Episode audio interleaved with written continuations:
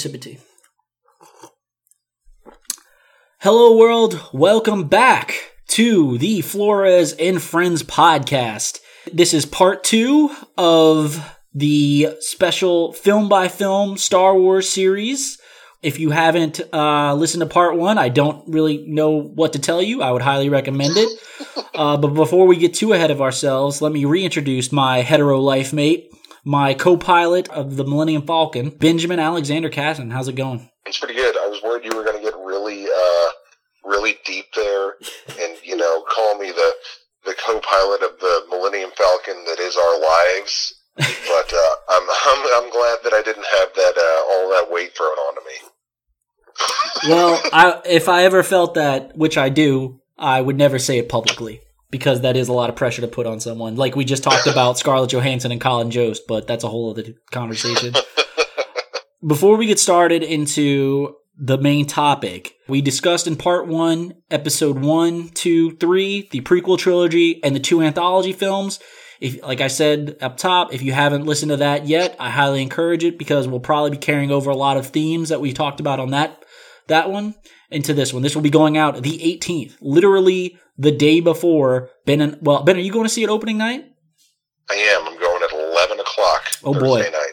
I'm going at six o'clock or seven o'clock. I'm really excited about it. But yes, this episode will be do- debuting the Wednesday uh, before previews start on Thursday, and then opening night is technically Friday. So this episode will probably be around two hours, hopefully. So that should be plenty of time to listen to it and listen to us talk about it. But before we get into Star Wars, which Ben and I love very dearly, today is a special day. We are recording this December 15th. Today was the 45th birthday, anniversary, however you want to look at it, of Young Frankenstein, Ben. And Mhm. I, if I hadn't been busy pretty much all day, I probably would have rewatched it. I might rewatch it when I'm on vacation uh, during Christmas. So, but yeah, man, it's my favorite comedy of all time. I said I put this out online that that Frau Blucher scene. I probably watched Young Frankenstein when I was like nine, eight or nine the first time.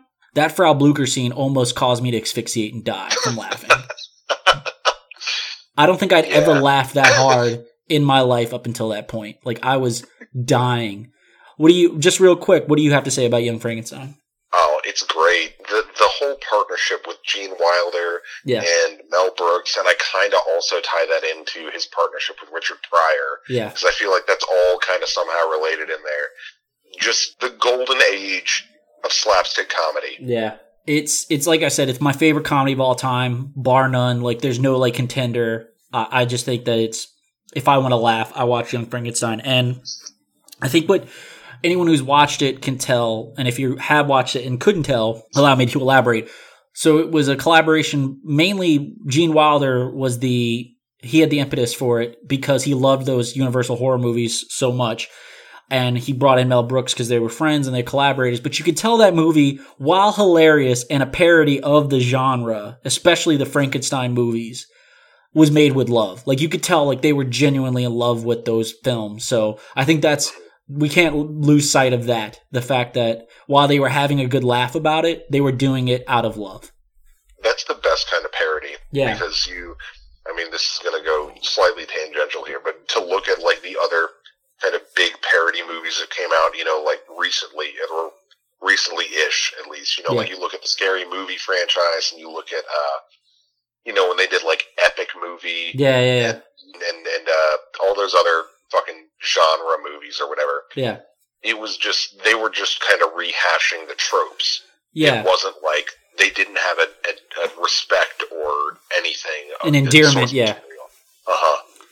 Uh, I- the other thing that leaps to my mind, similar to Young Frankenstein, is Shaun of the Dead. Like you could tell that Edgar Wright and Simon Pegg had an endearment to the George Romero zombie movies. Yeah. So it's very similar to that. I just wanted to give it a special shout out because, like I said, it is it is my favorite comedy of all time. Like it, it's it. it I, I can't imagine ever not laughing hard at that movie. Like Igor the bags. Certainly, you take the blonde, I'll take the one in the turban. uh, it's it's a classic, man. I encourage everyone.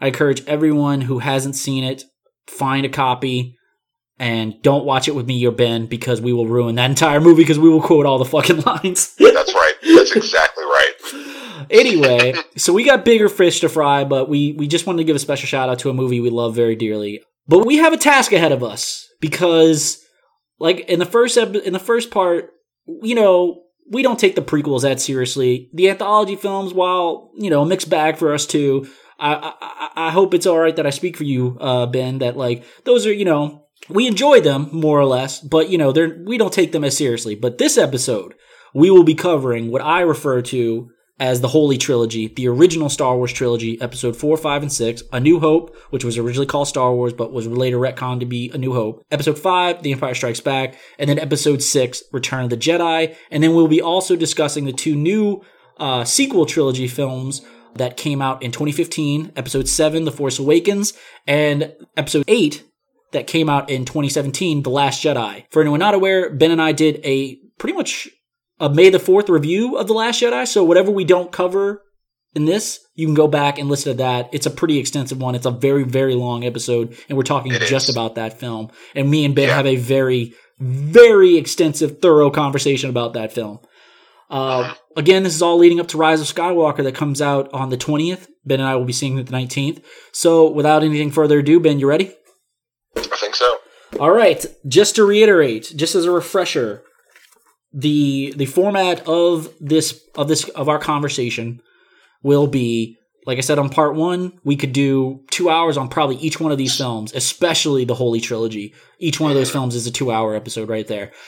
So what Ben and I are going to do to make it streamlined is we're going to discuss our what we love the most or what we like the most about each film and then also what we hate but I guess more so in this case, what we dislike the most or our least favorite part of each film. Yeah. So- like the least. Yeah, like the least because uh, Ben and I were talking about this. Empire is going. Empire was very challenging. I got hella nitpicky, man. Like I was like, oh my god, how can I find anything wrong with this film? anyway, so let's get started where the entire franchise started. Episode four, A New Hope. Like I said, originally called Star Wars, and then when he started making the sequels, he made it A New Hope. This is it. This is the beginning. Like it's it's an American classic. It changed filmmaking for filmmaking as we know it. The combination of Jaws in 75 and Star Wars in 77 put Hollywood on the path to where it is now. And you can't you can't it can't be overstated how significant this film is. It's arguably I think it's still like for adjusted for inflation one of the most profitable movies. Highest grossing movies. I don't know about profitable, but high, highest grossing movies of all time. Like Gone with Yeah. the Wind.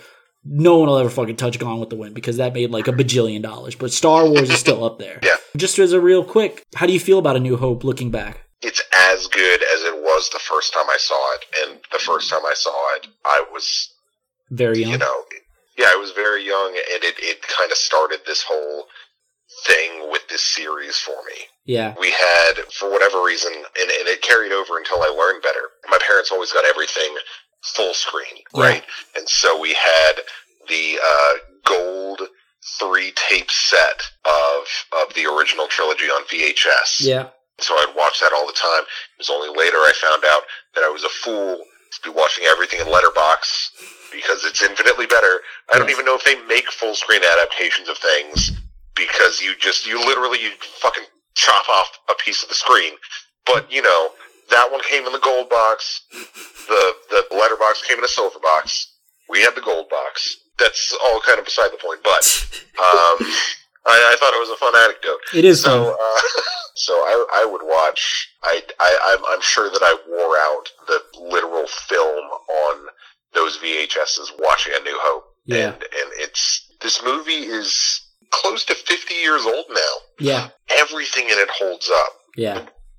And there's a small caveat, but that is, you know, stuff that wasn't present in the 1977 original. Um, but We're gonna get to that. yeah.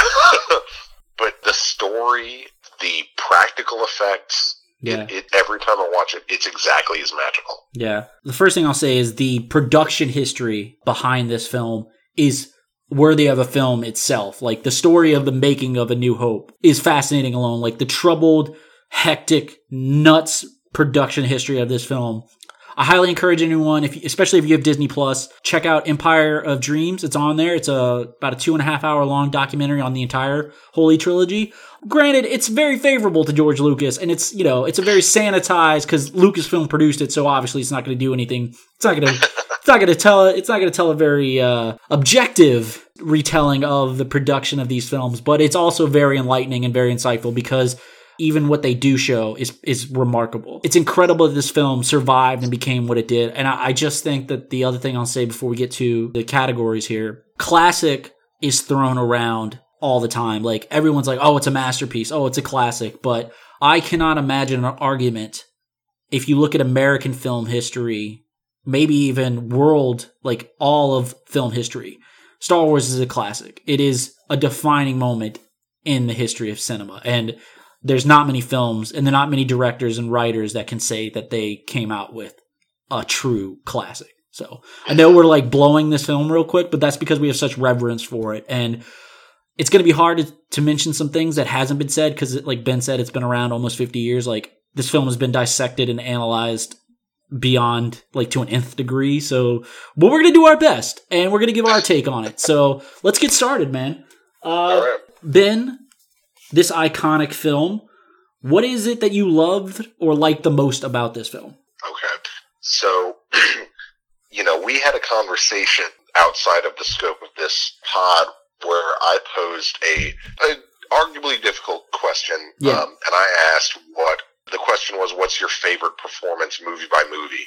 Yeah. For the original trilogy specifically. Yeah, yeah, yeah. Um, and so I, I really have, and I'm going to stick with my answer for this movie and say that it's my favorite thing about it. My favorite thing about this movie is uh, Peter Cushing's performance as Grand Moff Tarkin. A very underrated performance. It's amazing looking back. Like obviously Harrison Ford had been in a few films, but he wasn't a star. Carrie Fisher had I don't think she had ever been in a film, and Mark Hamill hadn't really been in a major film. I think he'd done some TV and some commercials, but like so you had Sir Alec Guinness and is it Sir Peter Cushing? I don't think he, I don't think he was ever. I don't knighted. think he was knighted. Okay, so we'll just say you know Mr. Peter Cushing on this pod. They really held it down. Like they were the weights, they were the rocks, they were the ones who set the tone, uh, especially on set. That's from all stories that I've at least I've heard from the production history. It's incredible how this film would not have been the same without Sir Alec Guinness and to a lesser extent, but still a valuable extent, Mr. Peter Cushing. So I think he's incredible. Is that like I was talking to you about the scene where they're about to blow up Alderaan. Oh yeah, by the way, spoiler alerts for all these films that have been out for like almost 50 years.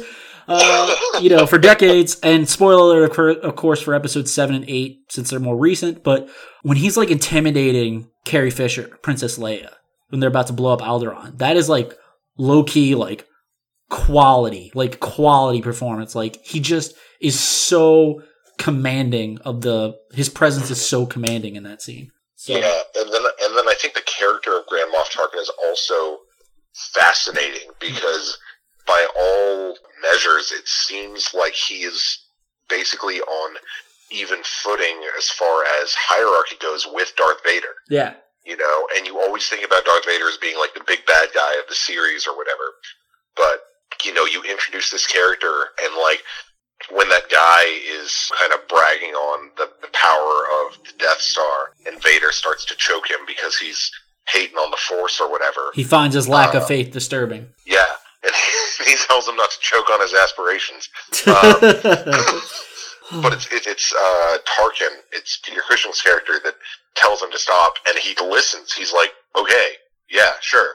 Yeah. And, and, and, and that's a big thing. Like, and, and I told you this, but I'll tell everybody else this now too in this movie, and I guess compared with all the other ones too, he is at least as menacing as Darth Vader is. And yeah, if you if you say that in the same set, like like Darth Vader is kind of universally accepted as one of the greatest movie villains of all time. Absolutely. And to be able to say that another character that is only in this one movie and is shown on level with him in bureaucracy settings to be in, as in the hierarchy, yeah. is, he makes the movie for me. That is a very unique take. Uh, I, I don't think, you know, again, this film has been discussed. It was discussed for years before we did this pod. It'll be discussed for years after. But yeah, I can't deny that he is incredible in this film. And I have to make a slight amendment. I know you probably don't like to acknowledge this. This is not technically the only film that Grand Moff Tarkin shows up and he has a little bit of in Revenge of the Sith. And then he also shows up in Rogue One, which we talked about, which is, ooh boy, that's not gonna. They were ambitious, I'll give them that. But anyway, yeah, so I totally. Peter Cushing, you know, he has this whole career as this like horror movie guy. And I don't know how they got him on this film, but he's he's he's incredible. Like it's it's let me let me go. I have a few things, unless you had something else, but I, I I'll go real quick. I'll leave it there. Yeah, my favorite thing. Hmm. It's kind of hard to pick. It's very. It was a very hard decision here, but I mean, you could talk about just structure wise. This is a great structured film. It's like two hours, a little over two hours, and there is never a dull moment in this film. Like it just. It's probably it's one of my favorite things about this film that I could see why audience latched onto it for we're just like infatuated with this film because once it starts, it really doesn't stop. There's not a dull moment, which you can't say for like Return of the Jedi or you know the prequels. And it's it's just structure wise, it's just so efficient. And again, when you hear about the production history of this film and the edit that was saved that saved this film, the the influences behind this behind the camera that's that made this film as great as it is, it's it's just it's just a remarkable structure wise film. I got to give a special shout out again to Johnny Will to God. Uh, even George Lucas said when he, when A New Hope came out, the only thing he really liked that really captured what he wanted in the film was John Williams' score, and it's an all timer. Uh, I yeah. mean, from the opening fanfare and the intro, the the title screen and the opening crawl, like it's. I mean, what else can you say? Uh, yeah. It's re- it's also a very funny film. Like Harrison Ford, and I guess I'll talk about this in Empire. He's very like the cast is like we talked about in the first part how you had to rise above George Lucas's writing as an actor as to give a quality performance, and it's so incredible how Harrison Ford, how charming and funny he is in this film, how earnest Mark Hamill is, how sincere Carrie Fisher is. It's incredible that they just you really have to watch the other films that George Lucas directed to appreciate how freaking incre- how freaking excellent they are in this film. But speaking of performances, my favorite thing it's it's it's adjacent to yours because while I said that I think Mark Hamill gives the best performance of this film, my favorite performance in this film is is James Earl Jones as the voice of Darth Vader. Every time he speaks in this film, I'm usually like quoting the line along with him. He's so good in this film. Like you had David Prowse do the physical performance of Darth Vader, and David Prowse is a Scots a Scottish man, and so I can't even imagine what this what Darth Vader would be like. And I'm I'll be very sad not any, not that I'm rooting for this anytime soon or looking forward to this anytime soon when James Earl Jones passes away.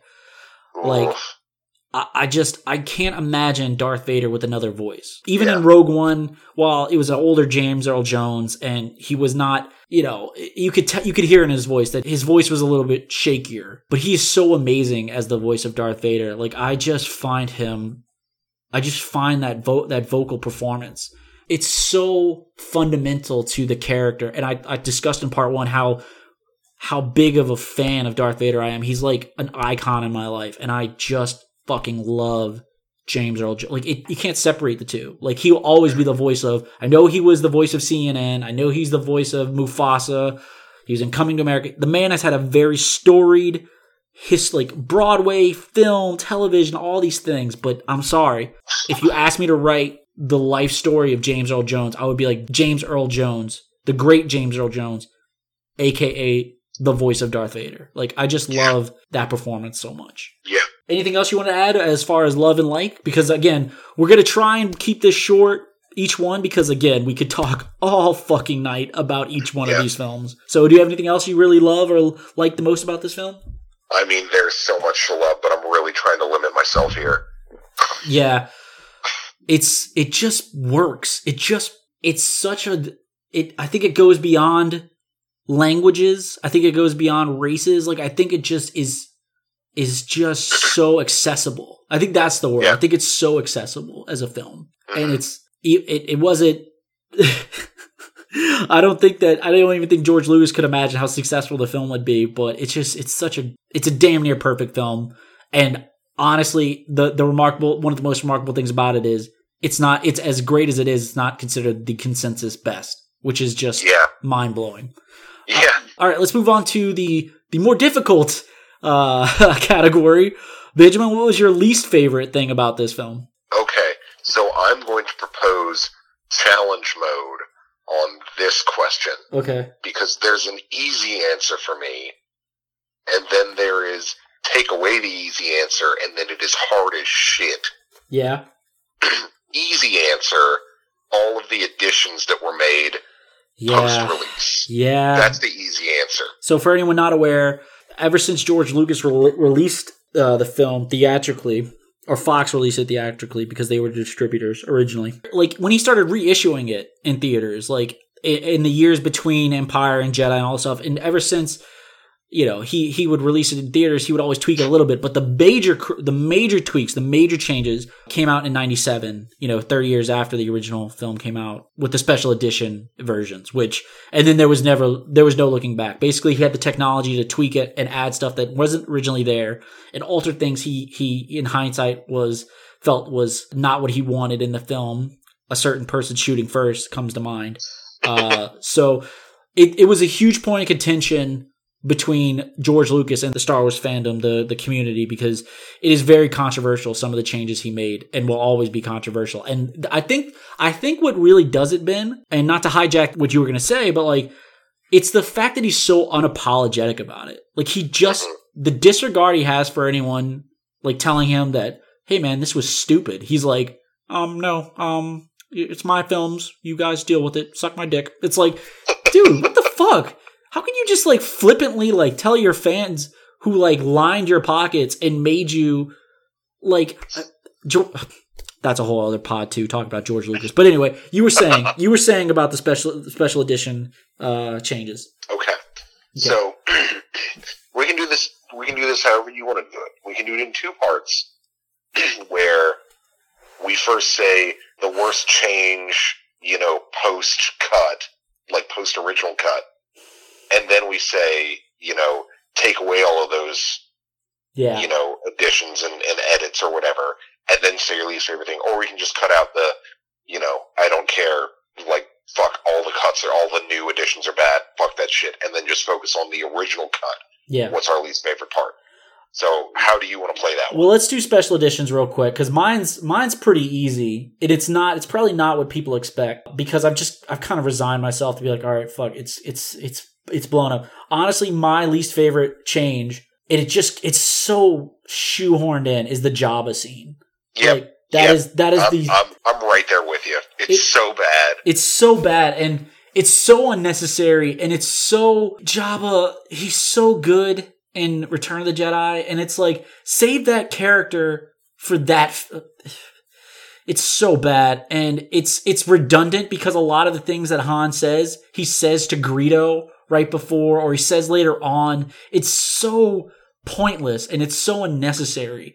And it's Yeah. just just why why why? And then, and then in addition, they add the thing because, so for people that weren't aware, the film was, I mean, I'm sorry, the scene was filmed originally when they were doing production for the movie, but Jabba wasn't the established disgusting slug thing that he was Yeah, when the- they actually introduced the character. the in- giant uh, puppet Mhm. yeah And so in the original cut of the scene, it's a dude. It's like this fat dude that's like wearing these furs or whatever. And so, you know, Han is having this interaction with him. And then at one point in the scene, while he's talking to him, he walks behind him.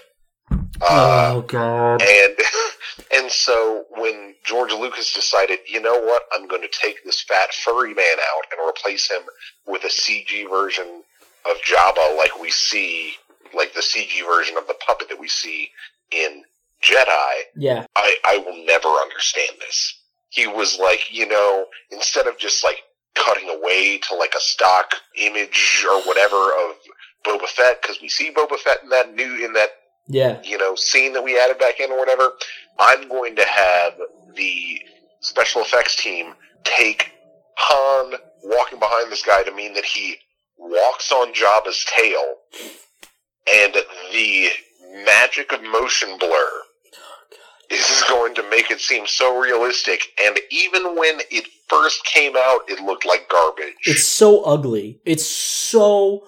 There's no other word for it. It's ugly. It's just an eyesore. It's just repulsive. It's it's an ugly fucking. It's so terrible. Like I I know we're talking about a film and it's not the most egregious. Like it's not a war crime. You know, it's not going to be. It's just so flagrantly ugly. Yeah. It's it's it's bad. I'll include there's some links, YouTube links. I'll include I think there's a split screen with what it looks like originally shot and what it was changed to and added to. So I'll, I'll, I'll include that link in the show notes so anyone who's curious can look at it because it's it's quite remarkable and it's it's. So that's mine. What is yours? Is I, I think I, I can imagine what yours is. No, I think you. I think you're expecting me to say Han shooting first, Yeah, but it's not. It's also the Han scene. It's. I mean, I'm sorry, the Jabba scene. Yeah. It's so bad. It's just so bad. Yeah, and I, I- the only reason I don't choose the Han scene because like it's taken on a life of its own, and it's so stupid, and I'm tired of talking about it because it's been talked about what for over 20 years at this point. Yeah. It is egregious. It is egregious, and it's stupid. Like the logic behind the Han shot first, and the well Greedo shooting first. Or shooting simultaneously, however the fuck it is now, and now they've added Mc- like literally George Lucas before. George Lucas, when he sold uh, Lucasfilm to Disney, he included a version of A New Hope, which is currently present on Disney Plus, which is what I watched on. He tweaked it again, again before he gave it up. Like, and he added Maclunkey, and it's, it's like, dude, you're just troll. Like George Lucas, you were trolling. You were trolling us. You were just fucking crazy. Like what? Why? Anyway, so again, Han shot versus egregious. It's it's like Jar Jar. When I talk, we talked about episode one. It's like, yes, it's there. It's been talked to death. Let's just move past it. But as as bad as it is, it's only a moment, and true fans will always know that Han shot first. But that Jabba scene, oh, oh my god, it's so bad. It's so Yeah. bad. Okay, so let's get rid of the special edition additions. What's your least favorite? And this is hard because, like I said, that was the easy part. Was Yeah, you know these editions are bad. Which one is the worst? yeah, But now taking that away, and you gotta you you gotta really dig for for stuff that's not that Yeah. doesn't work for you. yeah, And for me, I think the thing that I like the least about the movie is Luke is training with Obi Wan on the Millennium Falcon, okay, and Han is like, you know, I've been one from one end of the galaxy to the other, yeah, and there ain't no magical force that binds everything together. And then Luke is like, hey. I just learned about this yesterday, but you're a fucking moron for not realizing it. He changes his tune in episode seven, though. Uh, He does. uh, yeah, we talked about this when we discussed Solo, which I listened to. I finished that episode that we did, part one, today. Of all, like I just had been putting it off, but I finished it today while I was doing things. We we kind of talked it talked about it that that is pretty. It just goes to show, like I think we'll, we we need to do the we need to stress this while uh, we go forward, especially with the Holy Trilogy. You, you, you talk to Lucas, and I think he acknowledges some things were tweaked and some things were changed, but he always presented this. He always presents this myth that he had everything mapped out, like he had everything planned. He had episode one through six planned years, and he was just like, I I have a plan and I'm sticking to it. Bullshit. That dude changed things all the goddamn time. There were things beyond his control that he had to adjust on the fly and change and tweak and all this stuff. So the myth about Star Wars being this like story, this complete immaculate story in George Lucas's head is is a fucking myth. And so Uh, that that's just another example of like he he obviously didn't think about that. Like he he wrote it on the page, he directed it, he shot it, he had Harrison Ford say it, but he he didn't really think about it, the implications of that little piece of dialogue in the larger picture. So it's pretty bad. I have one as well. So my nitpick, and it's not that I don't like it.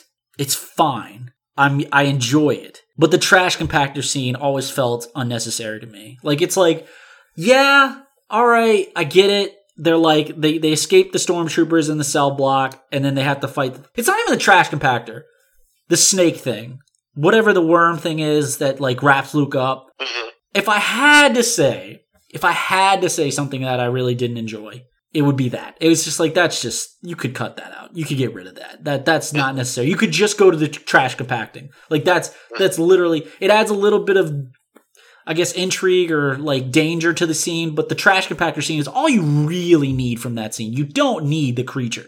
But Yeah. I get it. I get it. It just doesn't do anything for me. Not to say that there's anything wrong with it. I just don't. It doesn't. I, I think you could get rid of it. And Yeah. my other big thing, which I can't really criticize because again, there was no Star Wars before this, but ever since we've gotten more Star Wars, we've seen better lightsaber scenes. I'm a huge fan of lightsaber scenes. The Obi Wan Vader scene, especially when you look at the larger picture, especially you know Revenge of the Sith and Rogue One, that Vader Yeah. scene, it's very incongruous with it's a continu- it's kind of messes with the continuity that like why is that why are they so bad at lightsaber fights? But it was the first. So like there was no idea before that. Like it was everything built off of that. So it's kind of hard to hold that against it. So Yeah. Oh, and just a quick aside, specifically regarding, regarding that lightsaber scene. Do you remember this was I don't know a few months ago yeah when that like fan recorded fucking lightsaber stupid. duel yeah between there's a name for it but yeah go ahead fuck that shit yeah like fuck that shit I- like yeah. sure yeah whatever I guess it was cool yeah It wasn't cool though. And then, like, you if you like that shit, take it outside of this movie yeah because it doesn't work. Like, you couldn't replace the lightsaber duel in this movie with that. It literally doesn't work. Yeah. I remember so I can't remember the name of it, but I'll include the link in the in the show notes again uh, for anyone who wants to check it out. I remember when the trailer for that, like it- it- the fan who made it or the production that made it, there was a there was a process because it is rather it is rather elaborate, and I think Disney and Lucasfilm had issues with it, so there was a little bit of a legal hassle. I can't remember the exact exact history, but before he they released like the full what they made this year, but there was a trailer that was floating around for it for a few years, and I remember when I saw that trailer, I was like, well, this is fucking stupid. Why? As much as I just nitpicked that scene, the original scene, it's like, you didn't improve it.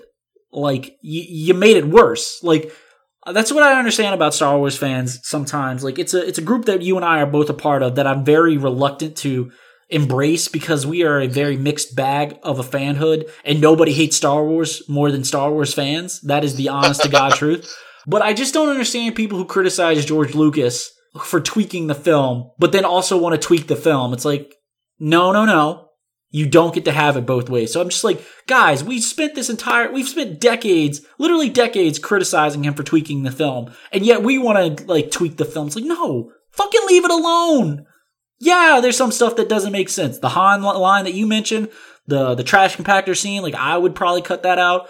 But I wouldn't cut it out because fucking leave it alone. Leave it alone. It's fine the way it is. Should never have been tweaked. It's like, yeah, if there's like some little things you want to like tweak, like a continuity error or like something looks kind of iffy, yeah, all right, cool, I'm cool with that. But adding fundamental changes to the film, stop, stop, stop, stop, stop this, stop this retconning, retroactive bullshit, dude. hmm Anyway, let's move on because we got a lot to cover. And Yeah. this one, this next one is even tougher. Yeah. Uh, as far as the things we we can say about what we love about it and the the bare bones, the the empty cupboard of what we have least favorite about it. So let's get started on episode 5, The Empire Strikes Back. Generally considered, I mean, we're going to rank all 10 films as it stands at the end of this episode, so stay tuned for that, but generally considered the pinnacle of the franchise. Ben, what do you think about Empire Strikes Back? It's you know I'm I'm going to have to say something that I don't like about it later on. Yeah. But that being said, it is immaculate. Yeah. Every film that's come out, prob- every prequel film, every anthology film, every sequel film, usually there is one review or one line from a critic that says it's empire good. Like it is it is the standard. It is what all Star Wars movies are compared to. It's like that in A New Hope.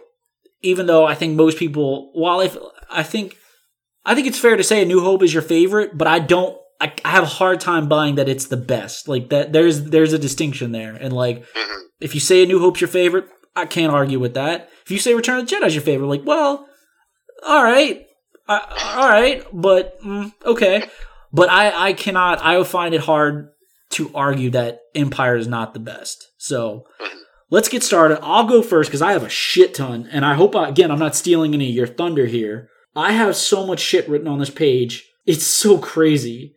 I, it's so oh God. Where to begin? Let's see. Let's get started. Hoth. I fucking love Hoth. One of the great opening battle sequences and one of the great settings in this galaxy of Star Wars. Yeah. I love the dark atmosphere. I love the the tonal shift from the previous one. It's a great. Mhm. It's a, gr- it's one of the rare sequels that's better than the original, like we just discussed. One little cosmetic thing in A New Hope, Vader has a matted look. His helmet is very dry and textured, but in this he's shiny and like you could tell that like they were like, let's this looks better on camera when he is like pristine, when his helmet and his armor looks pristine. Really love that look. It's carried over into Return of the Jedi. I really love that. Mhm. James Earl Jones again. I just got done raving about him. He's even better in this. The the final lightsaber battle is probably the best ever. Like emotionally, like I said when we talked about Duel of Fates. Yeah. I'll let you talk about Yoda, uh, Lando. It's funny. Like the film is legitimately funny.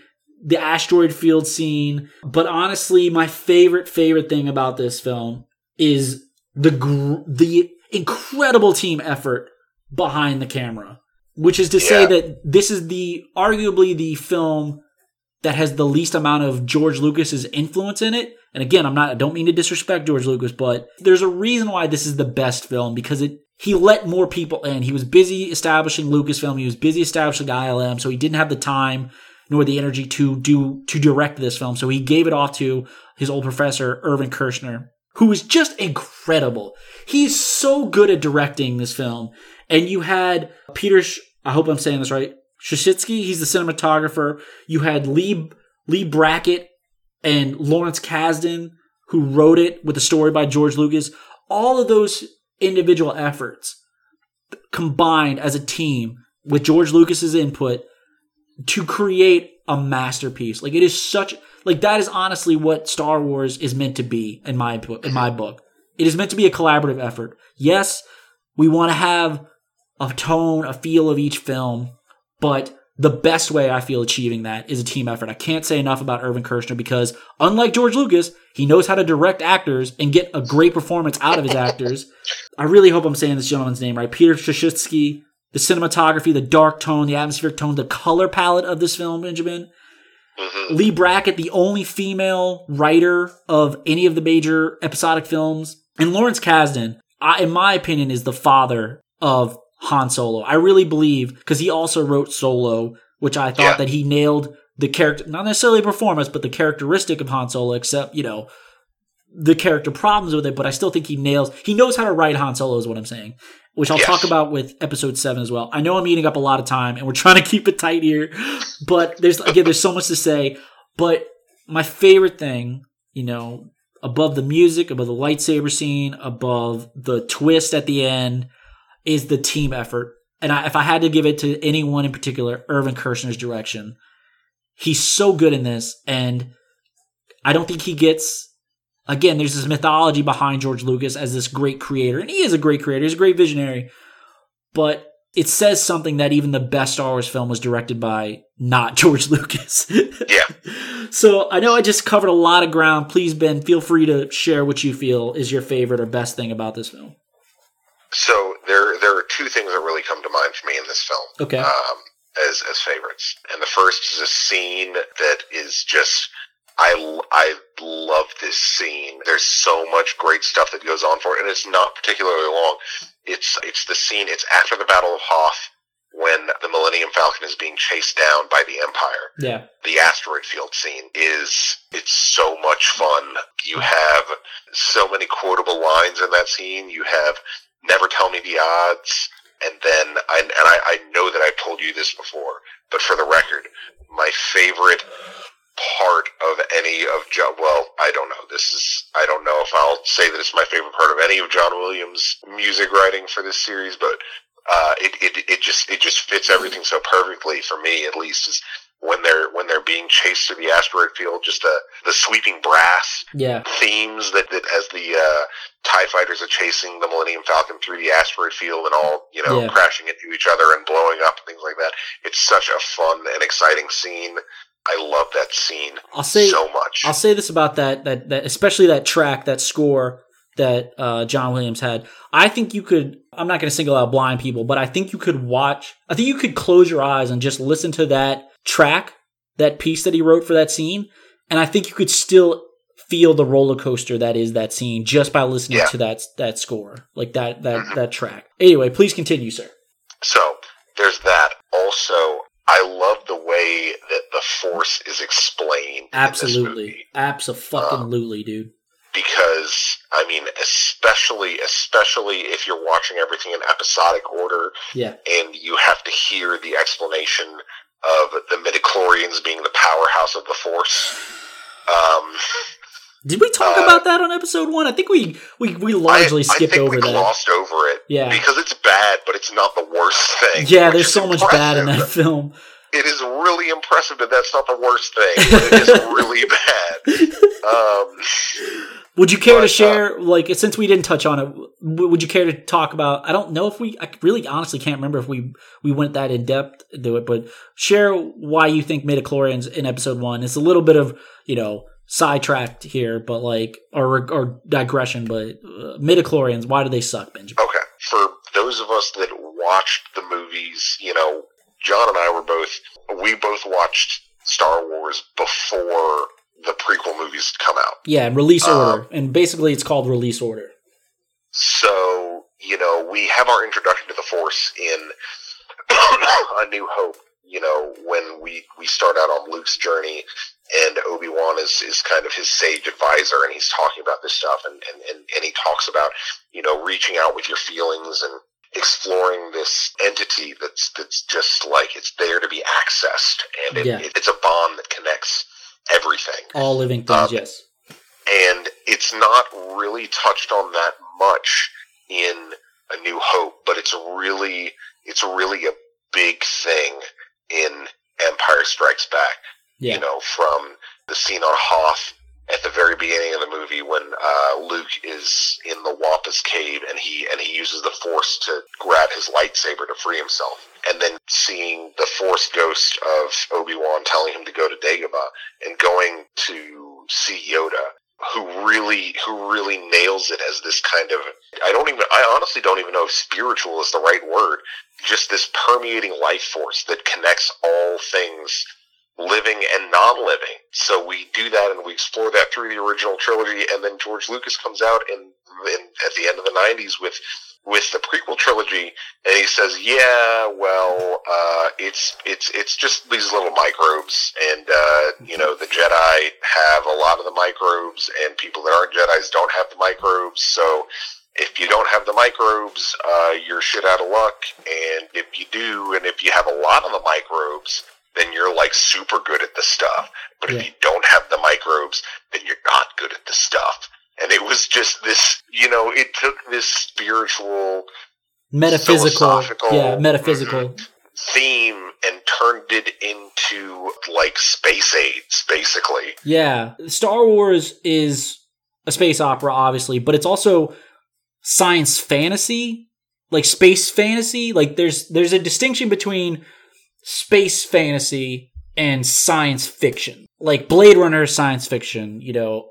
Asimov's robotic stories are science fiction. It's it doesn't Star Trek is science fiction. Yeah. Sta- mm-hmm. S- Star Wars is fantasy. And Tolkien, to my knowledge, didn't necessarily break down how magic worked to the cellular level. So I I think that fantasy works best. I think that one of the liberties that fantasy has is that don't dwell on how shit works necessarily. Just explain it enough to have a working knowledge of it. And I think that there was an established working knowledge of the Force that George Lucas just decided to, for whatever reason, just like, well, let's get really detailed about it. It's like nobody needed, nobody needed that. Theme of the. Nobody needed that. That that's that's the long and short of the prequels. Uh, I, I just I'm I'm that that's why Mark Hamill's so good in Empire Strikes Back. The fact that for a large stretch of that movie, it was just him and a puppet, and not only just a puppet, but a very lifelike, extraordinarily well done puppet with a freaking masterclass performance by Frank Oz and everyone Yeah. involved. Like that scene where he's explaining the Force to Luke. It's so it's not even a real per like it's not a real performer. Like it's it's a puppet, but you lose sight of that. Like it just blurs in with the rest of it. You don't question it. At least I don't anymore. Like I don't even see that as a puppet. Like it's so lifelike and so genuine. And his description of the force, luminous beings are we, not this crude matter. You must feel the force around you. And it's dude, it's God damn, I love this movie, Benjamin. It's definitely top five, probably top three of my favorite films of all time. Seriously, like Yeah. it's it's Mhm. it is the best. It is my favorite fran. Is the best film of my favorite franchise. Like that's all I can say about it. Yeah. Please continue with anything you else you want to celebrate about this film. I mean, I could, I could, I could Yeah. fucking, I could go until Rise of Skywalker comes out if you want to. Yeah, for real. But uh, you know, it is famous for its twist, the I'm your father, which is definitely undercut if you watch it in chronological order like we did. What else is there to say? Let's move on to the least favorite because this was a little bit trickier. I actually have an answer for this. Again, nitpicky as hell. I do too, and I don't feel like it's nitpicky. I feel like it is a product for me. I don't know if you have the same one as I do, but uh, for mine, I think that it's a product of a new generation that kind of looks at things differently. Yes. I think I know where you're Um, going with this. So the big thing for me in this movie is the scene, and it's unfortunate because I really love the Han and Leia story, Yeah. but the scene where they sh- that they share while the Millennium Falcon is you know hanging out in that asteroid that they park in, and Han basically forces himself onto Leia. And then it's like nobody's okay because she really did have feelings for him. Yeah. That's the thing that really doesn't hold up for this movie. The word these days is problematic. Yeah. It's lamentable, but in the context of the time and the character motivations of the motivations of both characters, it I think that it's innocuous, but also it is a bad look in 2019. It's Yeah. it's like I said, it's problematic. I also wrote that down, but I don't know what you do about it. I, I don't know. I, again, I'm not a proponent of tweaking things or fixing things, but it's like it kind of just is the way it is. hmm It's lamentable. Did you have anything else? I had one. Uh, no, go ahead. Well, I have a let's let's talk about a minor one real quick. And I guess we could talk about it in Return of the Jedi too. Boba Fett, kind of a waste of a character. Just a waste of a character. Honestly, we we talked about how overrated that character is. He gets introduced in this one. He kind of has a little bit of moments, but Return of the Jedi, he is that is such a fucking Return of. Return of the Jedi. Return of the Jedi. He is garbage, but he is a veritable badass in this movie. Yeah, I guess I'm. I guess I'm kind of. Ta- I've got, I'm kind of infringing on Return of the Jedi here, but it's just like knowing what's coming for this character. It's like, Yeah, man, what a shame. What a damn shame. Yeah. I'll say this as a kid, seeing this as a very young kid, seeing Luke get his hand cut off, mess with me. So any potential parents out there, if you slow it down, if you watch it frame by frame, you could obviously tell that it looks very fake. But to a small child, that did not look fake, and that was intense. yeah. So, did you see that when they re-released the movies in theaters? In Okay. The in the nineties. I did. I did see. So- I don't remember seeing Return of the Jedi, but I definitely saw New Hope and Empire in theaters again. Yeah. Yeah, I remember seeing Empire in theaters, and in that scene when he's like, it's in the during the lightsaber fight between Vader and Luke. Yeah. When he, when Luke is kind of like going through like the ducts or whatever, and Yeah. like not sure where Vader is. Legitimately, I was terrified. Like Yeah. I had to leave the theater because I was afraid. Yeah.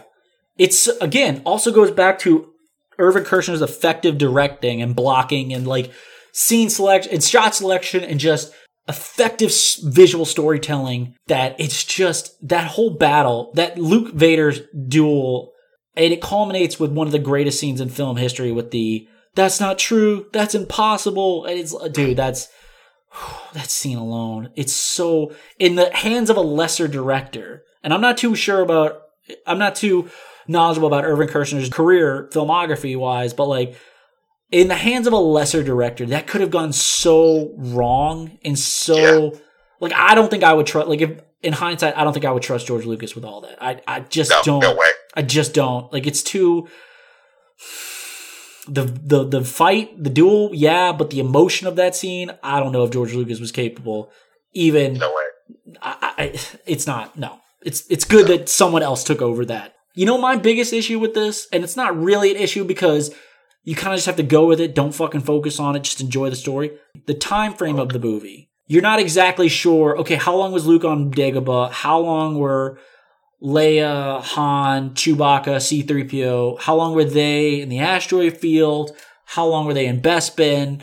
How, what are we talking about here? Like, i- i- you could read it as a few days, you could read it as weeks. Like, I, I think that's my biggest issue. Like, it's kind of hard to piece together. They could have done a note I would have given them is like try and clarify that that aspect of the film a little bit more because it if it if you take it literally where they're just training a few, where Luke is just training a few days on Dagobah, it's very quick, but also like okay, so if it takes place over weeks, like the whole Han and Leia and them on the on the in the in the asteroid and Bespin, it's like okay, they were there for a while, but were they there for a while? It's it's just a little murky for me. That's all. That's my only little nitpick about the film is the big one. I've got I've got an elegant solution for you. Are you ready for it? Okay, hit me. Relativistic physics. This is true. But this is not a physics pod. This is a Star Wars pod, and we're not going to go down that bullshit path. Uh, dude, you know what I re- dude? I, I wanted to tell you this, and I'll, I'll try and include this as well in the show notes. So, deleted scenes. I don't know if you were ever aware of this, right? Someone I stumbled upon this like literally yesterday, Saturday. So obviously the big icky fact, one icky factor about this film, and this goes to show that again, George Lucas did not know what the fuck he was doing as far as overall story. Because if he was, why the fuck did he include this? So Luke and Leia turn out to be brother and sister, and it's revealed in Return of the Jedi. But they do, Spoilers. yeah, they do share a kiss, and not just like a peck, maybe tongue involved. If you were going to the premise that Lucas knew what he was doing and where he knew he was taking the story, um, why? Okay, sure. But dude, so like, and then that, that leads to, I really think so, just a little aside for people who aren't aware. I think I know why Lando was brought in. While I love Lando, I really appreciate Lando. Harrison Ford was never locked in for all three films. Carrie Fisher, Mark Hamill were, but Harrison Ford was like pretty much filmed the film. So they never really knew what what they were going to do with Han Solo. So that's why at the end of this film you get him basically frozen in ice. Like Yeah, freeze the character. It is, it is so meta. Yeah. And so I honestly think if you want to take another meta analysis of the film, Lando, if Harrison Ford had been like, nah, fuck this, I'm not coming back, I really think the franchise, the story would have taken a left turn and somehow Lando would have replaced Han and maybe filled in sh- like, like love wise. Is that is that why he's wearing Han's clothes at the end of the movie? Dude, I mean, it's pretty, that's a pretty big piece of evidence. But this also speaks to this because there's a deleted scene, and thank God they deleted it because it's even harder to swallow than the kiss that they actually have in the final product. But there's a scene before Han shows up after Luke's recovering, and there's a scene between Luke and Leia. I'm not shitting you. There's this deleted scene. I encourage everyone to check it out where they're talking, and Luke is like having a hard time confessing that, like admitting his feelings about Leia. And there's like literally a scene where they like almost make out, but they're cock blocked by C3PO, of course. But it's like very suggestive that like maybe they were trying to work a love triangle into this because like literally they like look at each other and they start to lean in to kiss and it's interrupted. And I was shocked. I never knew this scene existed. And thank God it does not technically exist because oh boy, that would have been very, very, very, very tough to get around, dude. You got to, you have to see it. You have to see it. Like if you get, Yeah. if you think about it, check it out. It is, it is something. It is quite something. Anyway, Well, so I, I, I, honestly like that kind of love triangle thing fits in because that's a major plot point for Han and Jedi is this yeah, perceived love triangle. yeah. And it's kind of touched upon in A New Hope because when Han asked Luke, like, you ever think a guy like me and a girl like him? And Luke's very quick to go, no, I don't think so. Like you could tell that Luke was like, yo, bruh, Mhm. hey, I'm in this game too. So it's like, Ooh, George Lucas, if you always plan on them two being brother and sister, oh boy, you have some explaining to do on that on those ones. Ugh, but yeah, that that's a little problematic. But I think my yeah, I think yeah, definitely the the time frame. That's my biggest issue with the film. Again, not a huge issue. Love the film. Think it's damn near perfect. But if I had to clarify one thing, it'd be the time frame. So Yeah.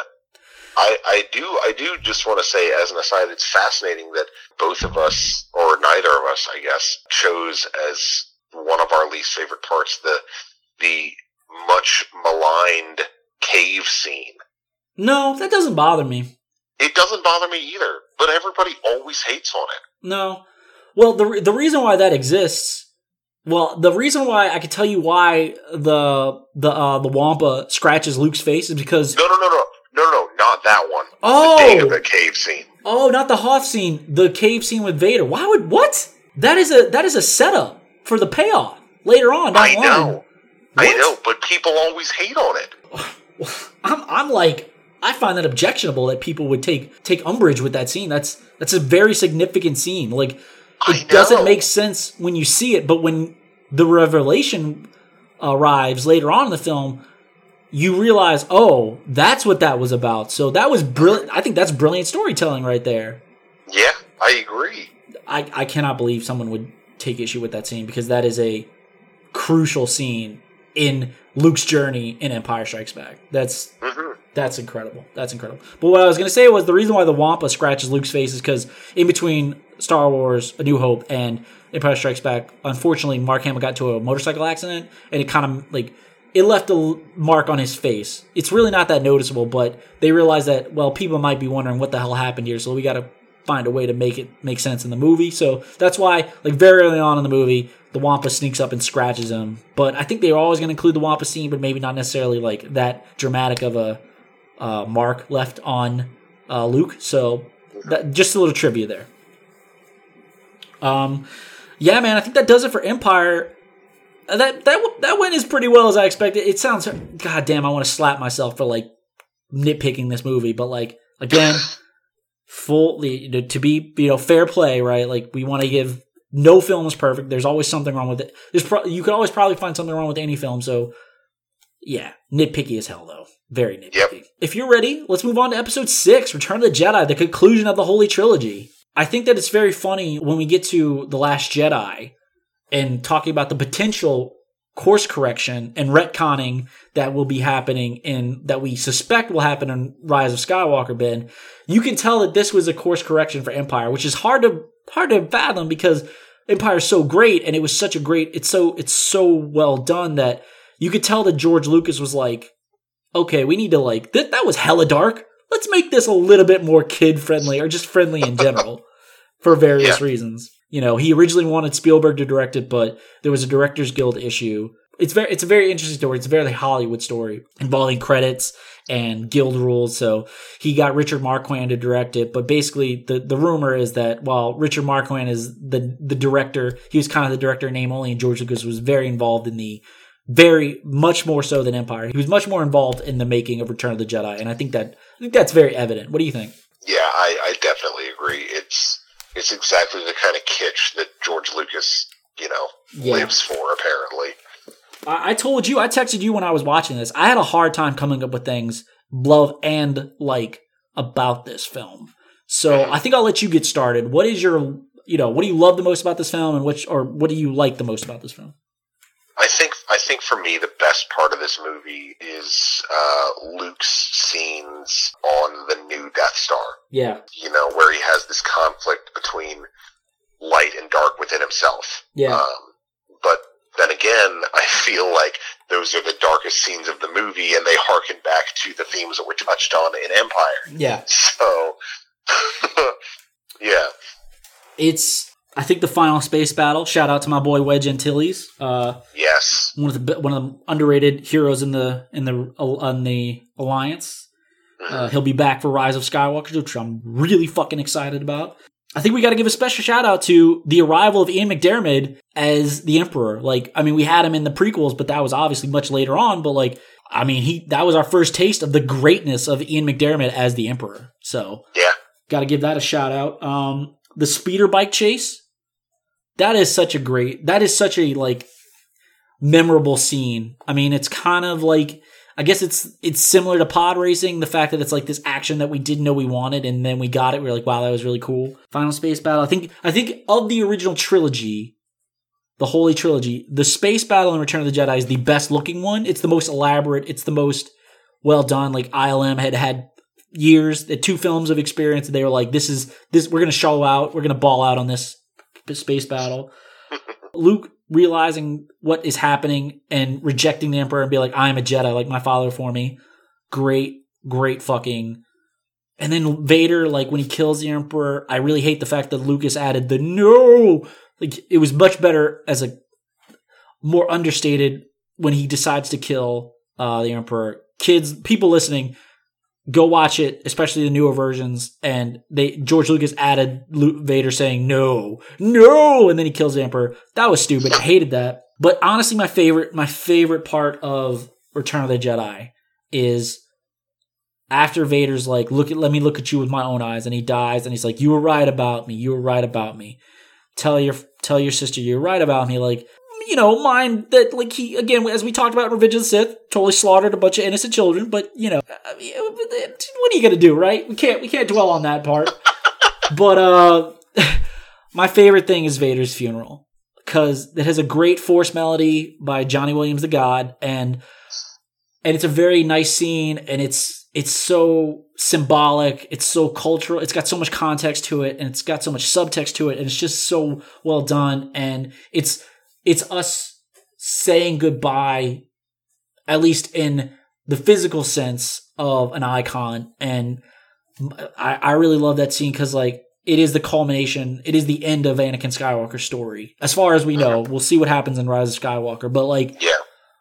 I just think that it's like it's our farewell. It's it's it's a farewell to one of my favorite characters in all of pop culture or literature or film, whatever you want to call it, like in narrative storytelling. Like I just, I, I love Darth Vader, and it was it was it's sad to see him go, but I'm glad that he went out, especially in that visual sense. I love that scene. So, do you have anything else you want to talk about? For love stuff, I, I always have fun watching the skiff scene on Tatooine. Yeah. It's I mean it's it's it's really it's just a fun scene to yeah. watch. All right. Without any further ado, you want to talk about this is where I kind of struggled as well because there's an obvious one, but I hate to be obvious. But like, so what's your what's what did you hate or what did you dislike the most about this film? Ben, there's a very obvious one. I and I feel like I'm gonna say the obvious one. Yeah, the Ewoks are just lame. Yeah, you get, but we get it. Like I, I, I kind of cut it some, cut them some slack because I get what I get what George Lucas was trying to do. He wrote this. He actually wrote the screenplay with Lawrence Kasdan story by him, but he actually had a hand in writing it as opposed to Empire when it was Leigh Brackett and Lawrence Kasdan. He actually wrote this with Lawrence Kasdan. So I get what he was trying to do with that. I again, this was a few years, this was like almost a decade or so after Vietnam. Yes, I get it. But oh, would they really have lost to a bunch of cuddly teddy bears, Benjamin? I don't I don't really yeah, know. Right. Yeah. Yeah, yeah. And really, as we've stated in the past, he gets no respect.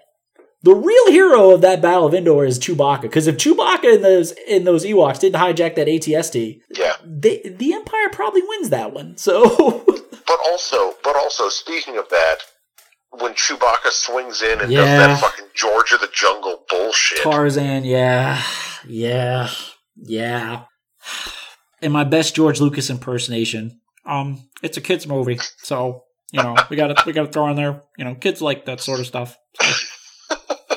it's yeah, yeah, and honestly, when when Leia and you know Han and Chewie and all them go to the Ewok village, that is a lull in the movie.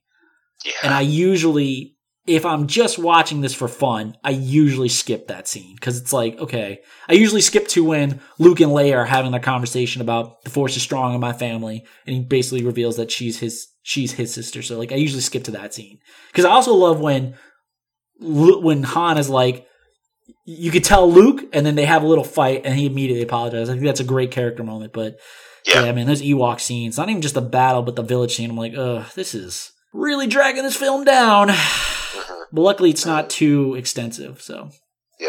uh, But especially with the juxtaposition of the Empire saying, a legion of my best troops. yeah, the aspect of the franchise that benefited the most from the introduction of the Gungans are the Ewoks, because everyone was like, "Yeah, man, the Ewoks suck, but goddamn, at least they're not the fucking Gungans." uh, so I forgot to mention. I really love Luke's outfit in this, the all black. I like to wear a lot of black, so I love that outfit. Just, I love that fit, as the kids say these days. I mentioned the course correction. This was also the first movie without Gary Kurtz, who was the producer of the first two, but apparently him and George Lucas had very different opinions on where the last installment should go. And so he left. And I think that's noticeable because you could tell more George Lucas in this than the than than there was in Empire and there was missing something. I think that something was Gary Kurtz. I think I heard a, I read a quote some somewhere that Mark Hamill said that when Gary Kurtz left Star Wars and you know there was George and Gary Kurtz doing the first two largely it felt like a divorce, like mom and dad had broken up or something like that. So I think that's another role player in the Holy Trilogy that doesn't get talked about enough. Gary Kurtz's influence because he had a very heavy influence in A New Hope. Mad props to him. Um, Yeah. How do you feel about Leia's slave outfit? That's kind of aging. While I really appreciate it, especially as someone who is very attracted to Carrie Fisher in this movie, it's like they're kind of shying away from it now. They've stopped selling merchandise of it, and it's pretty iconic, but also, ooh, it's not aging that well. What do you think? I mean, I don't know. It's it's it's always it's it's kind of a bizarre thing Yeah. because I guess to get kind of weird with it, interspecies relationships aren't really things that are touched on Yeah. In the Star Wars universe. But apparently Jabba knows where the where the the, the dirty bits are on uh, all species Apparently. because because you got you got sexy Leia, you got uh, sexy Twi'lek also. Yeah. You know, like he's literally a giant space slug, but he's like, well, I gotta cover up the goods. We can't be Um, just giving it away for free. So it's all just kind of bizarre. Like, Yeah. honestly, I really feel like it was just kind of an excuse for George Lucas to have Carrie Fisher be basically naked yeah. for extended periods of time.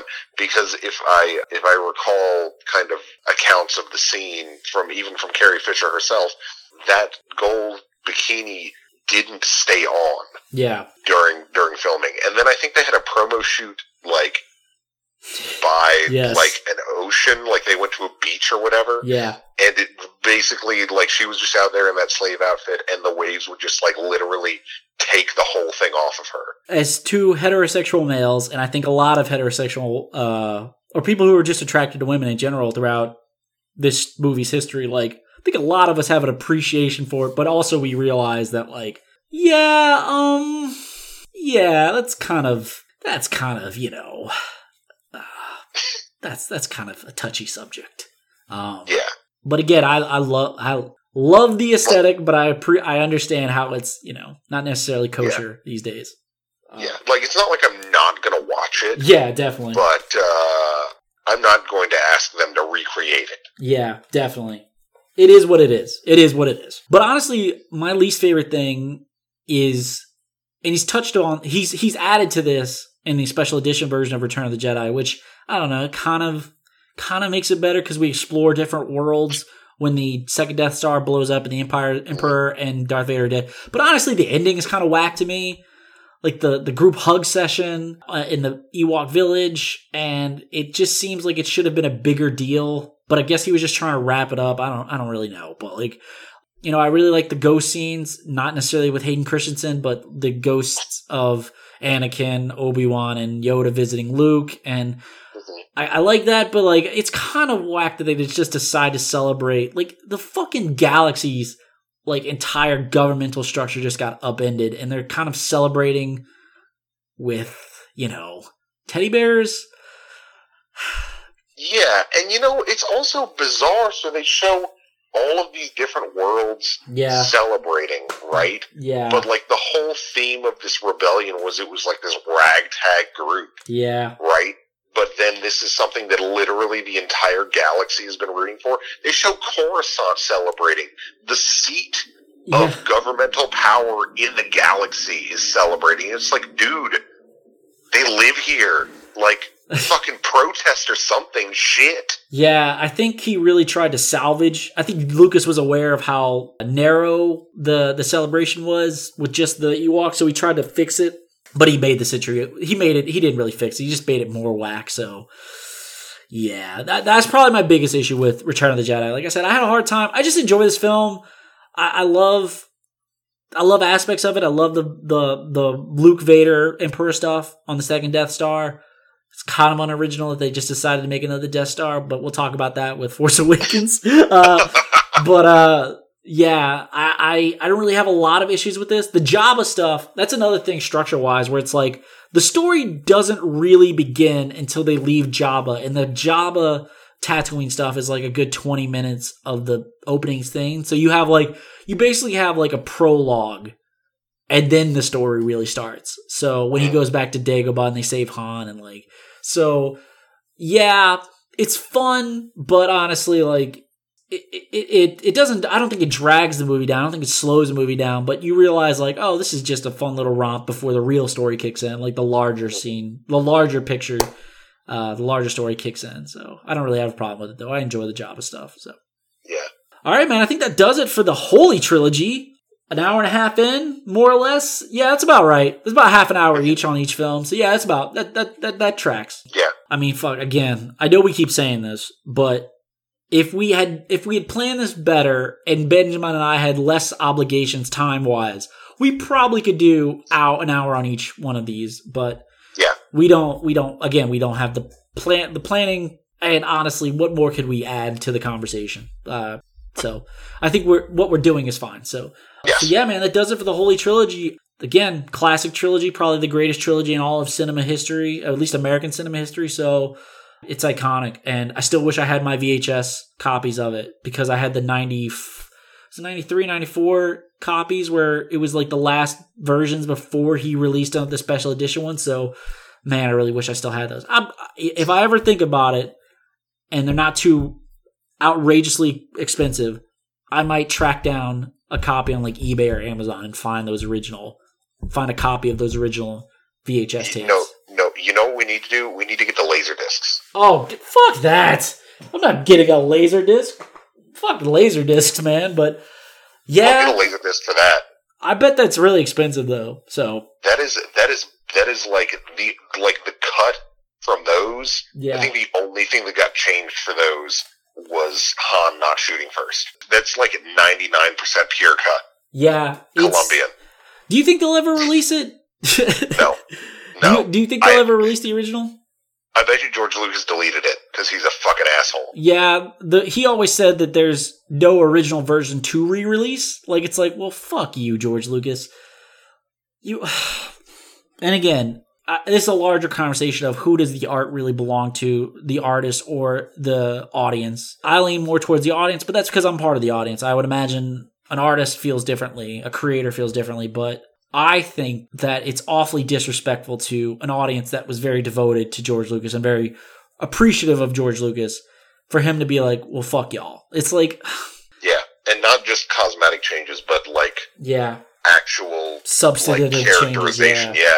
It's a shame. But I still love it nonetheless, even though the, there are special edition tweaks that I very much object to. I still love them. Overall, the overall quality, while diminished, it was not irreparably or significantly diminished where I think that they're unwatchable. So I still really enjoy it. And of course, Empire, I think you could track this, has the least amount of tweaks and changes because oh. I think I think even he realized, yeah, this is pretty pretty damn perfect. Definitely. Definitely. Okay, so last two. Uh, I don't know if we'll talk about Last Jedi that much. There are some things we could talk about, but again, we did a whole episode on Last Jedi. But let's talk about The Force Awakens, man. Episode 7 came out 2015. I don't think I've ever been more excited about a film and Mhm. feel like it paid off. Like, I honestly feel like, a uh, little spoiler alert, I lean more towards Force Awakens rather than Last Jedi, and I think you're the vice versa. So Yes. I I was so excited. We saw this film together. You, Morgan, and I saw this film. I waited.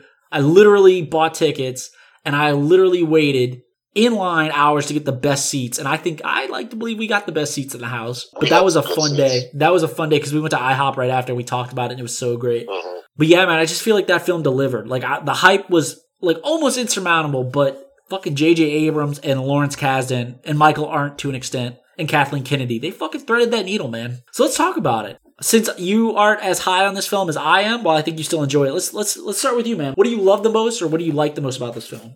That's a toughie. My kind of gut reaction is I I I love the scene where Rey and Finn hop on to the Millennium Falcon and they have that uh, that that dogfight in the guts of the Star Destroyer. Yeah, That's uh that's oh, that's that scene is just so much fun. yeah, Um, and and I also I, re- I remember watching the, when we watched this movie at the at the beginning of the movie when you have after the first order descends upon the village on Jakku. Who was on Jakku, right? yeah. Shout out to Max Okay. Yes, one of the all-time greats. one of the all-time greats. and Kylo Ren freezes that laser bolt. Yes, yes, yes, bitch, yes, yes, queen, yes. oh man, just so cool! I just seeing that, like literally Yeah, watching that for the first time, mouth wide open. Like what a badass! yeah, dude. Quickly establishes how awesome that character is. hmm Uh, let's see. What do you have anything else? Because I have a few things. Also, a lot of love for letting a woman be such a integral, like like the protagonist of the movie, arguably. Yeah, definitely. and then the other or the second protagonist or arguably co-protagonist i don't know what you would call it being a person of color Yeah, definitely. yeah They they definitely included some diversity, which lack was lacking. I think that's one unfortunate con of the original trilogy, the Holy Trilogy, is the fact that not that inclusive and not that diverse. Could have done more, but again, it was a per- it was part of its time, and unfortunately, the Holy Trilogy was not the only film set of films that suffered from that lack of diversity and inclusivity. But uh, yeah, I I love this film. It's my favorite. It's it's top three for me. I like it more than Return of the Jedi, which I'll get we'll get to in our final rankings. So I love so much about this film. First off, special shout out, and I think you'll agree with me on this. Daisy Ridley. Hello, hello. She is so lovely. You know, uh, in the film, outside of the film, wherever she goes, she is a very, very lovely, lovely woman. I really love Rey. Really dig Rey. Really love the new cast. Love Kylo. General Hux, eh. I like, I, but I love Domhnall Gleeson, Domhnall Gleeson, so I really dig him. Lawrence Kasdan came back. They brought him back. Originally, it was going to be done by Michael Arndt, and uh, but they had a problem with his script, so they brought in so JJ and Lawrence Kasdan. They came in, rewrote the script, although Michael Arndt got credit. Like I just think the Han stuff. Again, what I said about Empire and and and Solo and Return of the Jedi. Lawrence Kasdan. I really feel like he knows Han Solo is his baby. Like Han Solo is he knows how to write Han Solo, and especially the dynamic with Han and Chewie. I really love that, and the, there's a lot of funny back and forth between. Like my favorite line is when he's like, "That's not why the that's not how the Force works," and Chewie growls and he goes, "Oh, you're cold." He's like, "Dude, it's so good. It's so good." Um, really love Han and Chewie. I really love Han and Chewie. I love the film's tone and playfulness. Like it's a fun, fun film, and that's probably my one of my favorite aspects of it. Is just it's a fun film. Like it, it had so much working against it because you had the baggage of the prequels. It's starting uh-huh. a new chapter in the franchise, so it had to like start off on the right foot. And I really got to give credit to JJ. I really feel like he understands Star Wars and he has a way of conveying a very fun, albeit there's some things that I'll talk about I don't like about JJ's storytelling. But I think overall, JJ is the right man for this job. I'm really excited what he does with Rise of Skywalker. Well, he could go south, but we'll, we'll, we'll, we're, we're going to be optimistic about that. So my favorite, favorite thing, though, my favorite, favorite thing about The Force Awakens is Finn, is John Boyega, FN2187. I love Finn. I have a poster of him in my apartment. Currently, he's the my profile pick because Finn is my favorite character in the new films, and I really connect to him because he's just an average guy. He he's caught in the First Order's web. He really wasn't given a choice. They kind of just abducted him, more or less. Uh-huh. And he rejects it and he wants to be a better person. Eventually he runs, but he realizes he, it's a fight he needs to fight in. And although he's not the Jedi, like Rey is the Jedi that is the, you know, the new Jedi. I really love when Finn picks up the lightsaber to fight Kylo. He gets his ass whooped, but I really love those scenes. I just love Finn, man. He's my favorite. I love John Boyega in Attack the Block, and I really, really love John Boyega in The Force Awakens and The Last Jedi. And I'm really looking forward to what he does in Rise of Skywalker. So, yeah, Finn is my favorite part of The Force Awakens. Do you have a favorite new character by chance? Oh, special shout out to Maz too. Maz Kanata. Fucking uh, Yes, Lupita Nyong'o. definitely. Quality, quality supporting role. You know, so I'll, I'll qualify this. In Force Awakens, Yeah. I was a huge Poe fan. oh boy. I Oh, man. loved Poe in Force Awakens. Uh, and so I'll leave it at that Yes. for that movie. because I'm calling dibs. I'm getting it on the record now. When we talk about Last Jedi, I'm calling dibs, all right? And I think you know what I mean by that. yes, I Uh, do. So, yeah, it's cool. He's really fun, and he's not really in it that much. And I think originally he was playing, they, they, the story was he was going to die or very early on, but I'm glad they kept him on, at least in this film. Because Oscar Isaac is such a charming, he's such a charming actor that, like, even though you might not like him, like I do, the character, Oscar Isaac, man, I just want more Oscar Isaac in the world. Like, he's so great. Yeah. He's so charming and so likable. Anyway, oh, I also really love that. I think we talked about this in the prequels. There was a conscious effort to go back to shooting this film on film hmm and also practical effects and practical Yes. practical set design and production design. I really love that. I really love that. Um, hmm so yeah, it's uh God, I love this film so much. I was I watched it again. I think it was Friday or Saturday, and goddamn, I love this film, Benjamin. It's so much fun. I love it so much. Okay, let's talk about what we hate or dislike the most about this film. Uh, why don't you go first, man? I guess if I had to pick, the thing that I like the least about it is that it is derivative. Yeah, It really is a new hope all over again, just like reskinned. Um, yeah, yeah, Which is fine, because A New Hope is good. We talked about this. A New Hope is good, yeah, but, you know, and the prequels, as shitty as they are, they weren't. rehashes. Yeah. Yeah. That's that's one of my least favorite things and I feel like while it's familiarity and it's effective, it also opened it it made the film vulnerable to I feel unfair criticism and backlash that I have so many people that like I already saw that movie. I saw it when it came out and I saw the I've seen A New Hope already. I don't need to see a Force Awakens. I'm like yeah, all right, cool, sure. All right, Mr. Edgelord here, fucking oh, it's the same goddamn movie. It's like it's it's the same template, but it's not the same movie. That's like my one of my biggest things. It's like you sound ignorant when you sound when you say I'm not saying I totally agree with you. It is derivative. It's the same pretty much beat by beat here. And I really think they included that Star Killer base not because they wanted to include another Star Killer base, but I think that they were like we need a space battle in the third act.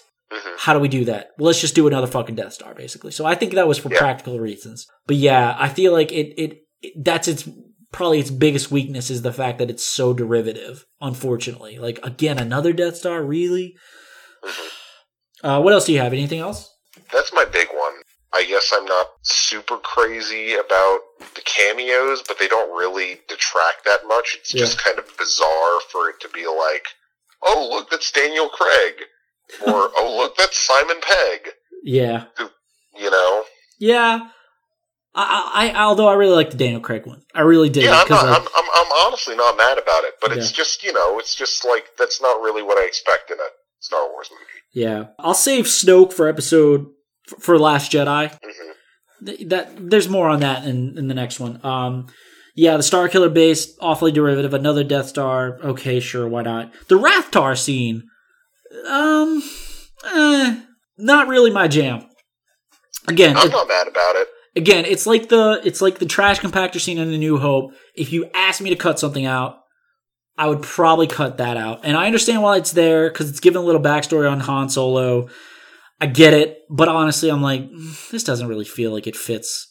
It gels 100%, but okay, sure. It's it's not it doesn't overstay its welcome. I just think that it's like, oh, you could probably cut that out. You, if you if you were to restructure this film a little bit, I think you could probably find a way to diminish it or cut it out completely. But again, all right, cool, it exists. I'm not gonna lose sleep over it. No hug for Chewie. I think we talked about this literally yesterday. like, okay, so we were thinking about this. I was like, wait, wait, wait, time out, time out, time out, time out. So Han's dead. They make it back to the rebel base on the Ileenium system. I can't remember the name of the planet, but the Ileenium system. They rush Finn to like I guess the emer- the medic tenant, the medic, uh, the emergency room. Let's call it the emergency room.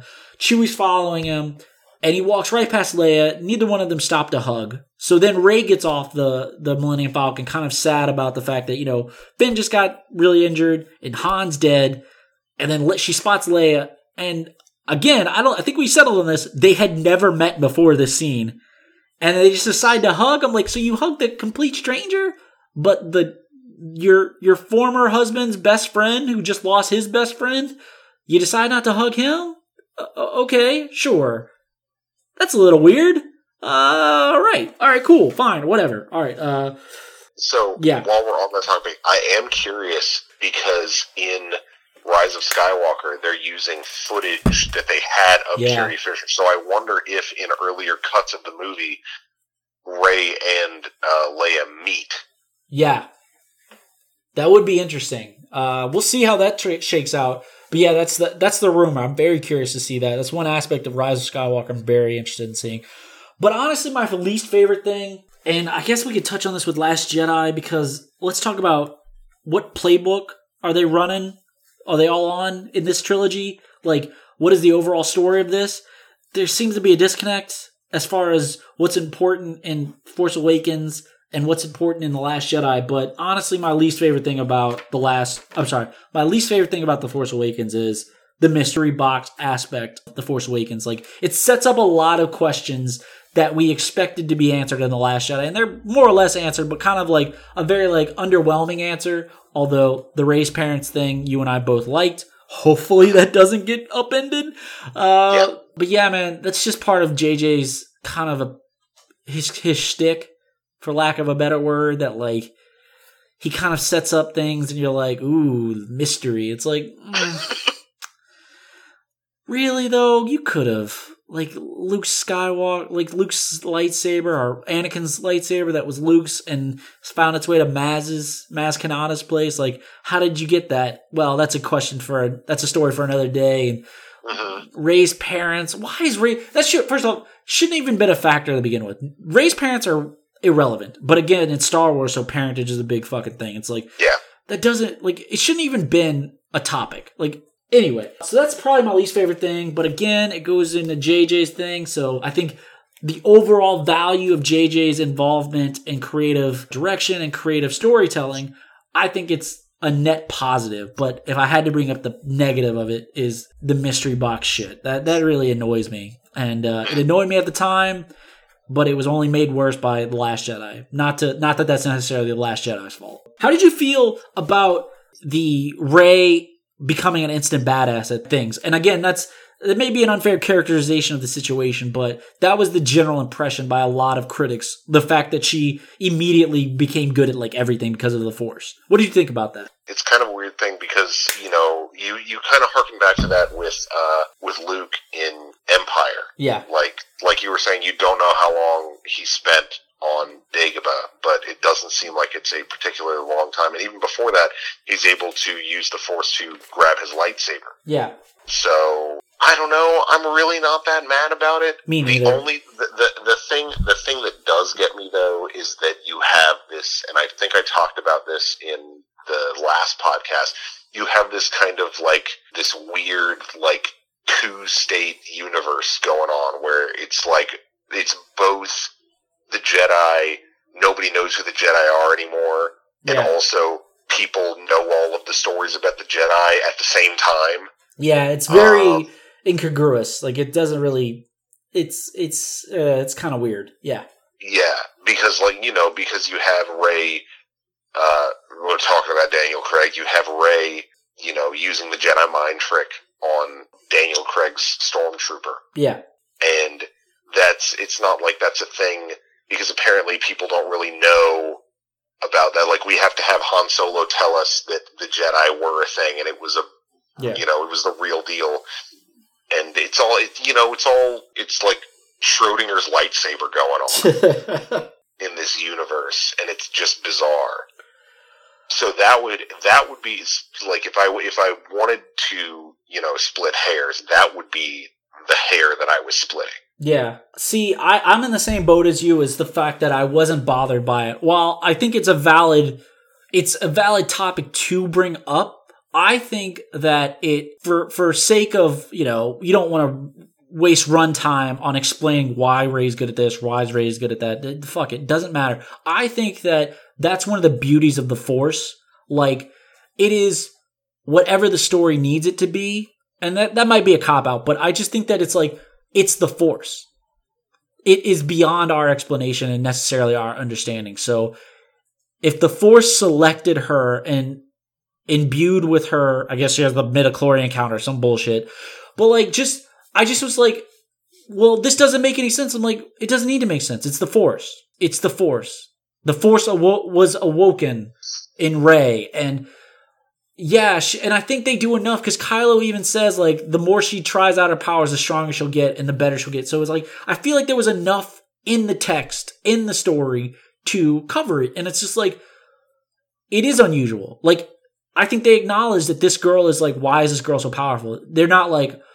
I think that they do enough to cushion it or allow it to make sense in the story. So I always thought that was unfair to call her like, oh, she just instantly good at everything. I was like, no, she's not instantly good at everything. Like she she she is a fighter. She knows how to use a weapon. Why her using a lightsaber is like, oh, that's hard to believe.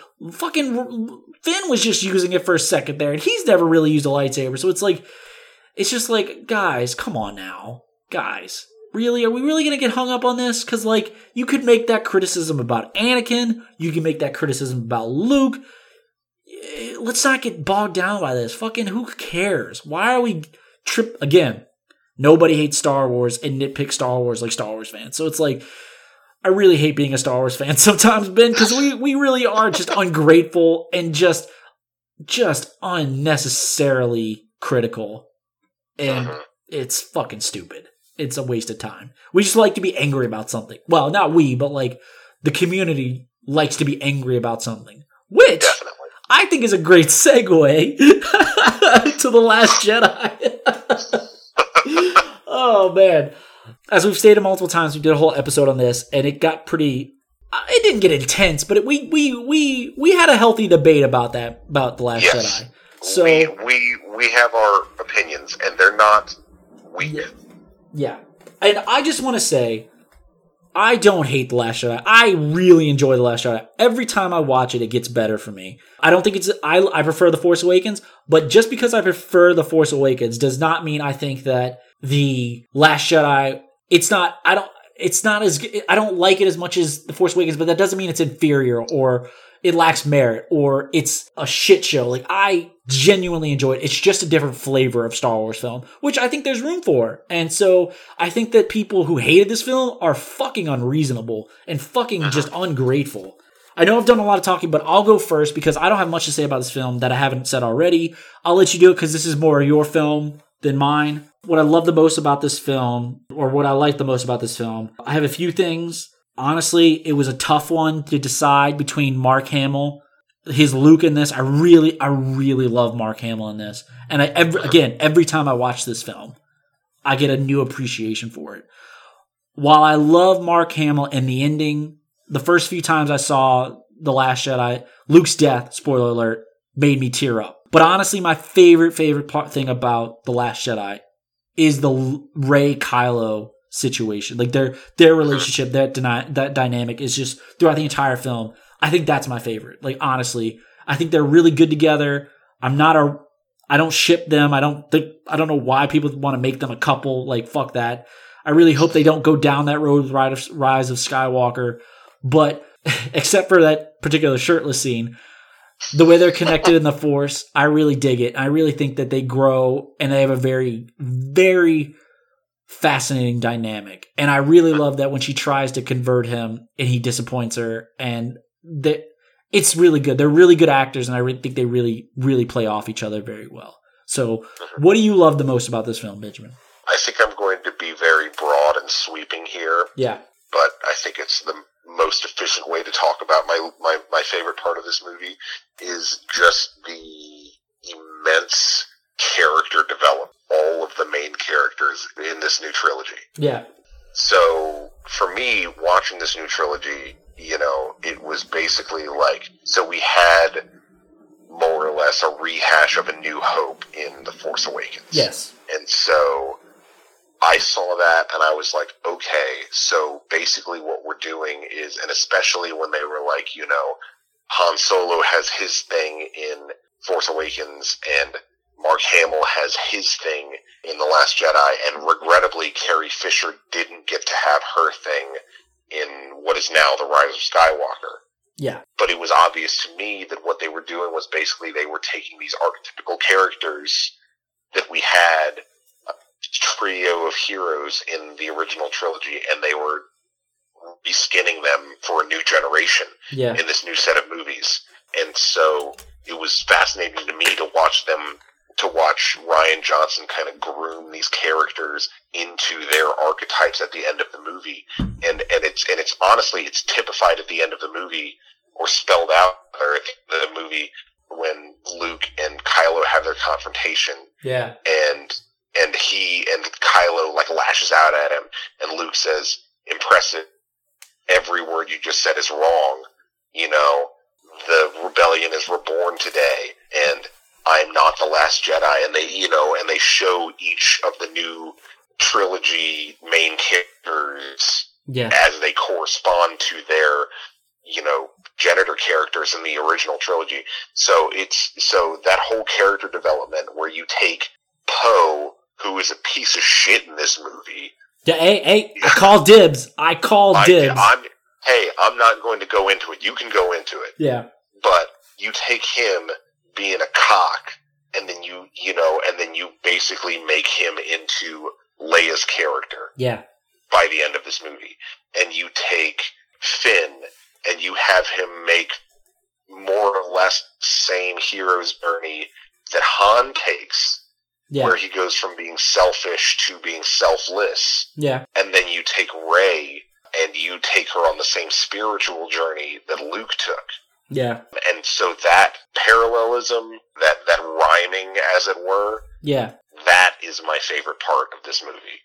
I think that's a very astute assessment of, of what's going on in this film, what's at play. I think that Rian Johnson, it's really a damn shame that here's a guy who obviously has been a fan of these these movies for his probably his entire life, and he brought something unique to it. Not everything about it that he brought to it I really like, the humor, some other things.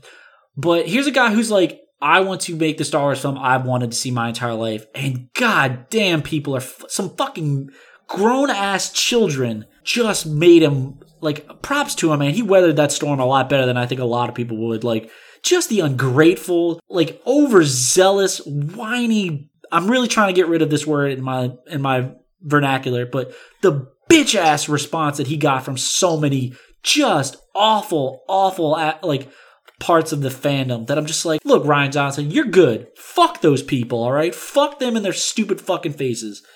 God damn, Ben. I, I just, that's one of the things I hated about it, not to get ahead of ourselves here, but the backlash. Like, I thought the backlash against Force Awakens was bad and unfair. God damn, Benjamin.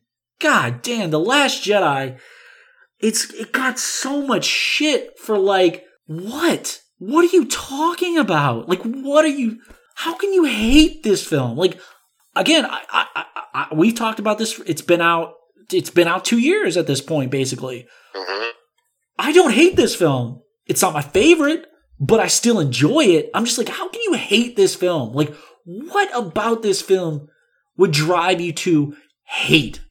Do you like it? Mhm. Okay, you don't like it. You know, it's not your favorite. I understand that. You you had to you take issues with it. I have issues with it. But hate?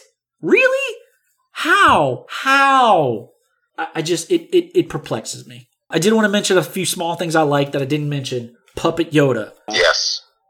Canto Bright looks amazing. Not necessarily too keen on that, but Canto Bright, especially in again new fancy big TV that I got earlier this year, Disney Plus high definition. Canto Bright looks amazing. That that se- that sequence, the casino looks incredible. Props to Rian Johnson on that. Insertion of war profiteering. Fucking A. Like, yeah, okay, there's some depth that we've never gotten in a Star Wars film. Rose Tico, she's growing on me. I think I said in the episode we did originally, Rose Tico kind of iffy on. She's growing on me. I'm actually not that mm-hmm. not that bad on her. Oh, I mentioned Mark Hamill's death. Kind of rewinding a little bit, Han Solo's death in Force Awakens always gets me, dude. Always fucking Yeah. gets me. That is such a well done emotional scene that it's just like I think it's emotionally the highlight of the film. And maybe when Rey and Kylo fight, that's probably the next closest emotional peak. But that Han Solo's death, it's so good. It's so it, again. I'm Chewie in that scene where he's like yelling, roaring at the sky, like no, like that's me, dude. That's me and mm-hmm. Chewie, same page on that one. Yeah. I really like that. Again, we've said this. We're, we're covering a lot of ground we covered in that episode we did on this. Really love that Rey's parents are nobody. Please, mm-hmm. Please, JJ, please, please don't change that. Please don't change that. I really, I am going to be so fucking bummed out if they fuck with that, Benjamin. Yeah. I really hope. Please, please, JJ, please don't fucking change that. That was one of my favorite parts of this movie. Yeah, that's pretty much it. Okay, everybody take a seat here. It's time to talk about something. Let's talk about what I hate about this film. Now, as Benjamin knows, I have a particular issue I have that we covered extensively on that episode we did on this. The whole my Holdo hang up. I won't go over it. I won't go that into detail, but I just have some problems with some of her choices in this film. Again, you want to hear more about it? Go check out the episode we did exclusively on The Last Jedi. Uh, it was a May 4th, 2018 episode, so it came out last year. DJ, really still don't like DJ. It's the accent, dude. Just get rid of that accent, and I think that would do go a long way. Talked about this. Leia's survival, still stupid to me. Some of the humor, that fucking Luke tickling Rey with the little leaf thing, fucking, st- oh, it's so stupid. So stupid. I hate that. I hate that so much. But let's talk about my least favorite thing. Two words. Poe fucking Dameron. Well, three words now. Poe fucking Dameron. Poe Dameron is so awful in this movie.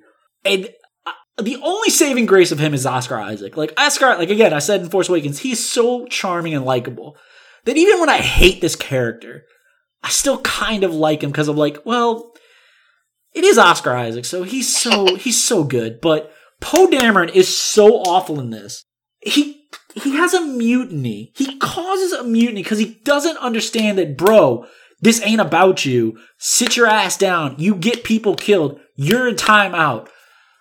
And the worst thing, it's not even him. And I've said this so, Ben, I'm sorry. You've heard this so many times. You've heard this so many times. I'm so sorry.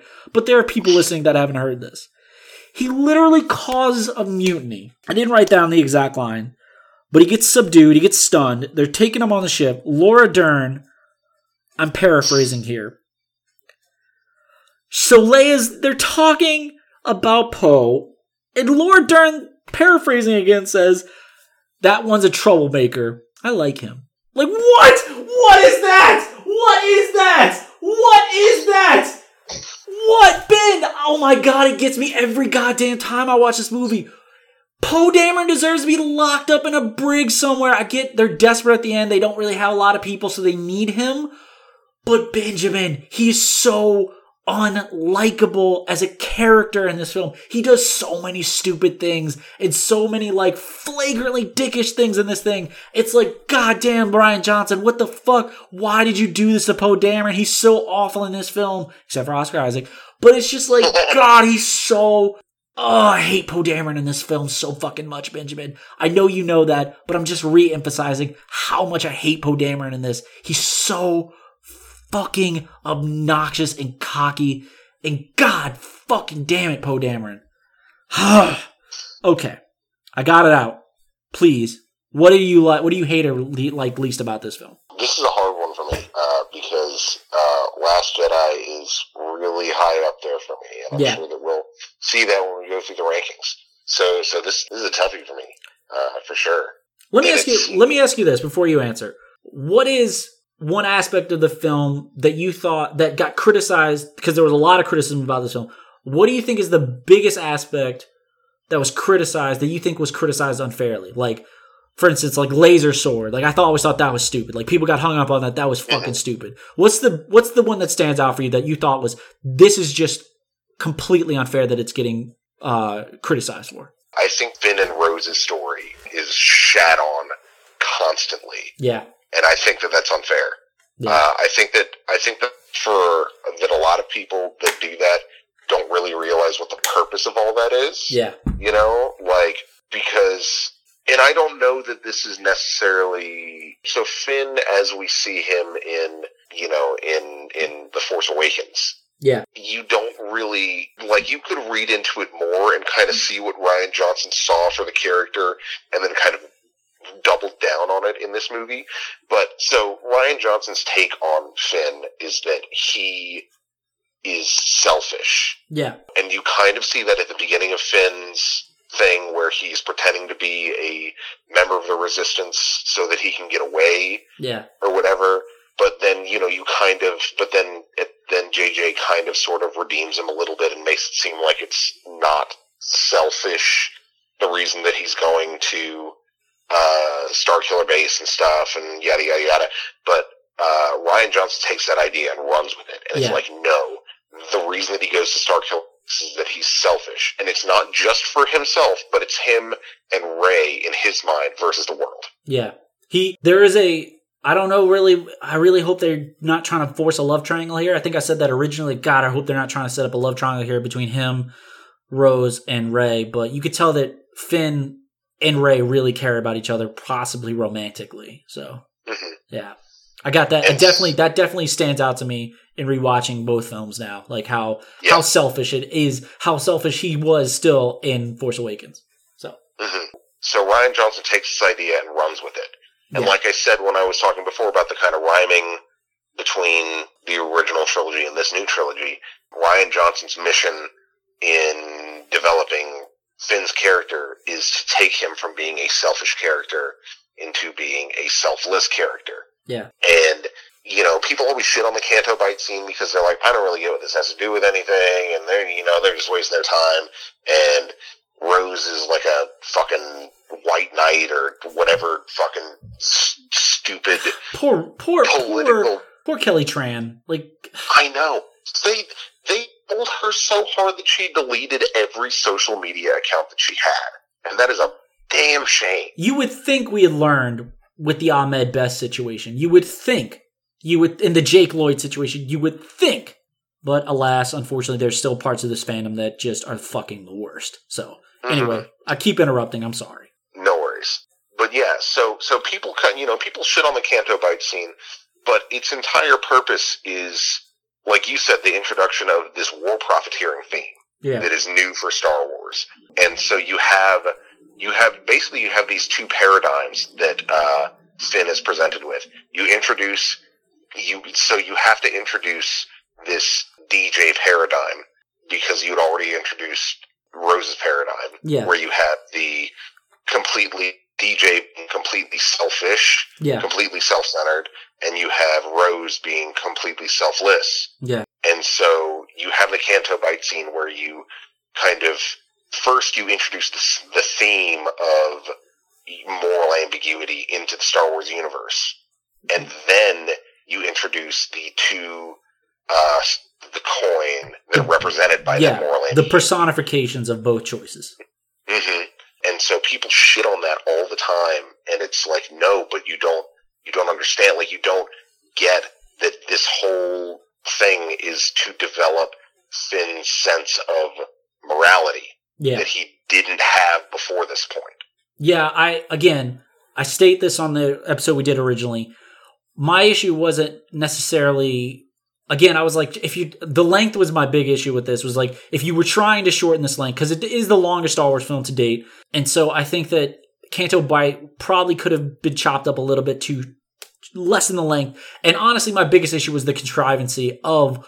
But again, this goes back to the Holdo hang up, which I'm not going to get into because we'll be here till fucking three o'clock in the morning talking about that uh, again. But it's the fact that it felt like they needed something to do. They needed Finn to do something. So this was what it was. But I thought that like it, it felt contrived. But again, go listen to that first episode to hear more of my thoughts on that. But uh, yeah, I props to Rian Johnson for inserting some depth into Star Wars. Like God forbid, right?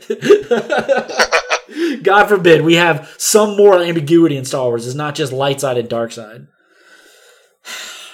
It's so stupid. Anyway, so what's your least favorite? What's your what, do you have you settled on something? I think honestly, my least favorite part is that, and and I guess this is kind of I guess this is kind of a whole movie thing. I felt like this movie, and I don't know because I haven't seen Rise of Skywalker yet, Yeah. but I feel like this movie should have been Leia's movie, and the final movie should have been Luke's movie. Yeah. And Yeah, definitely. That's a great point. I, I that that's my big thing for this movie. But the way they did it is fine. Yeah. I'm not mad about it. I think Luke had a great send off in this movie. Absolutely. But when I when I was watching this movie, I felt like it was going to be Leia's movie. And then when when the bridge when the bridge gets blown up and you know she's lost in space, I was like, oh shit, she's dead Yeah. already. And then she wasn't, and I was I'm not I'm not mad about her surviving that. I'm not. One of the big disagreements is disagreements we have about this film is how is that particular aspect. Mhm. Yeah. Oh, and as an aside, I don't remember the guy's name, but the dude that plays Admiral Ackbar, fuck that guy.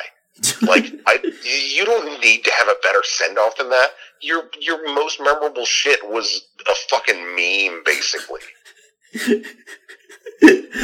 yeah, you got you got some point. You got some. That, yeah, that that's that's you're not wrong, my brother. You're not wrong.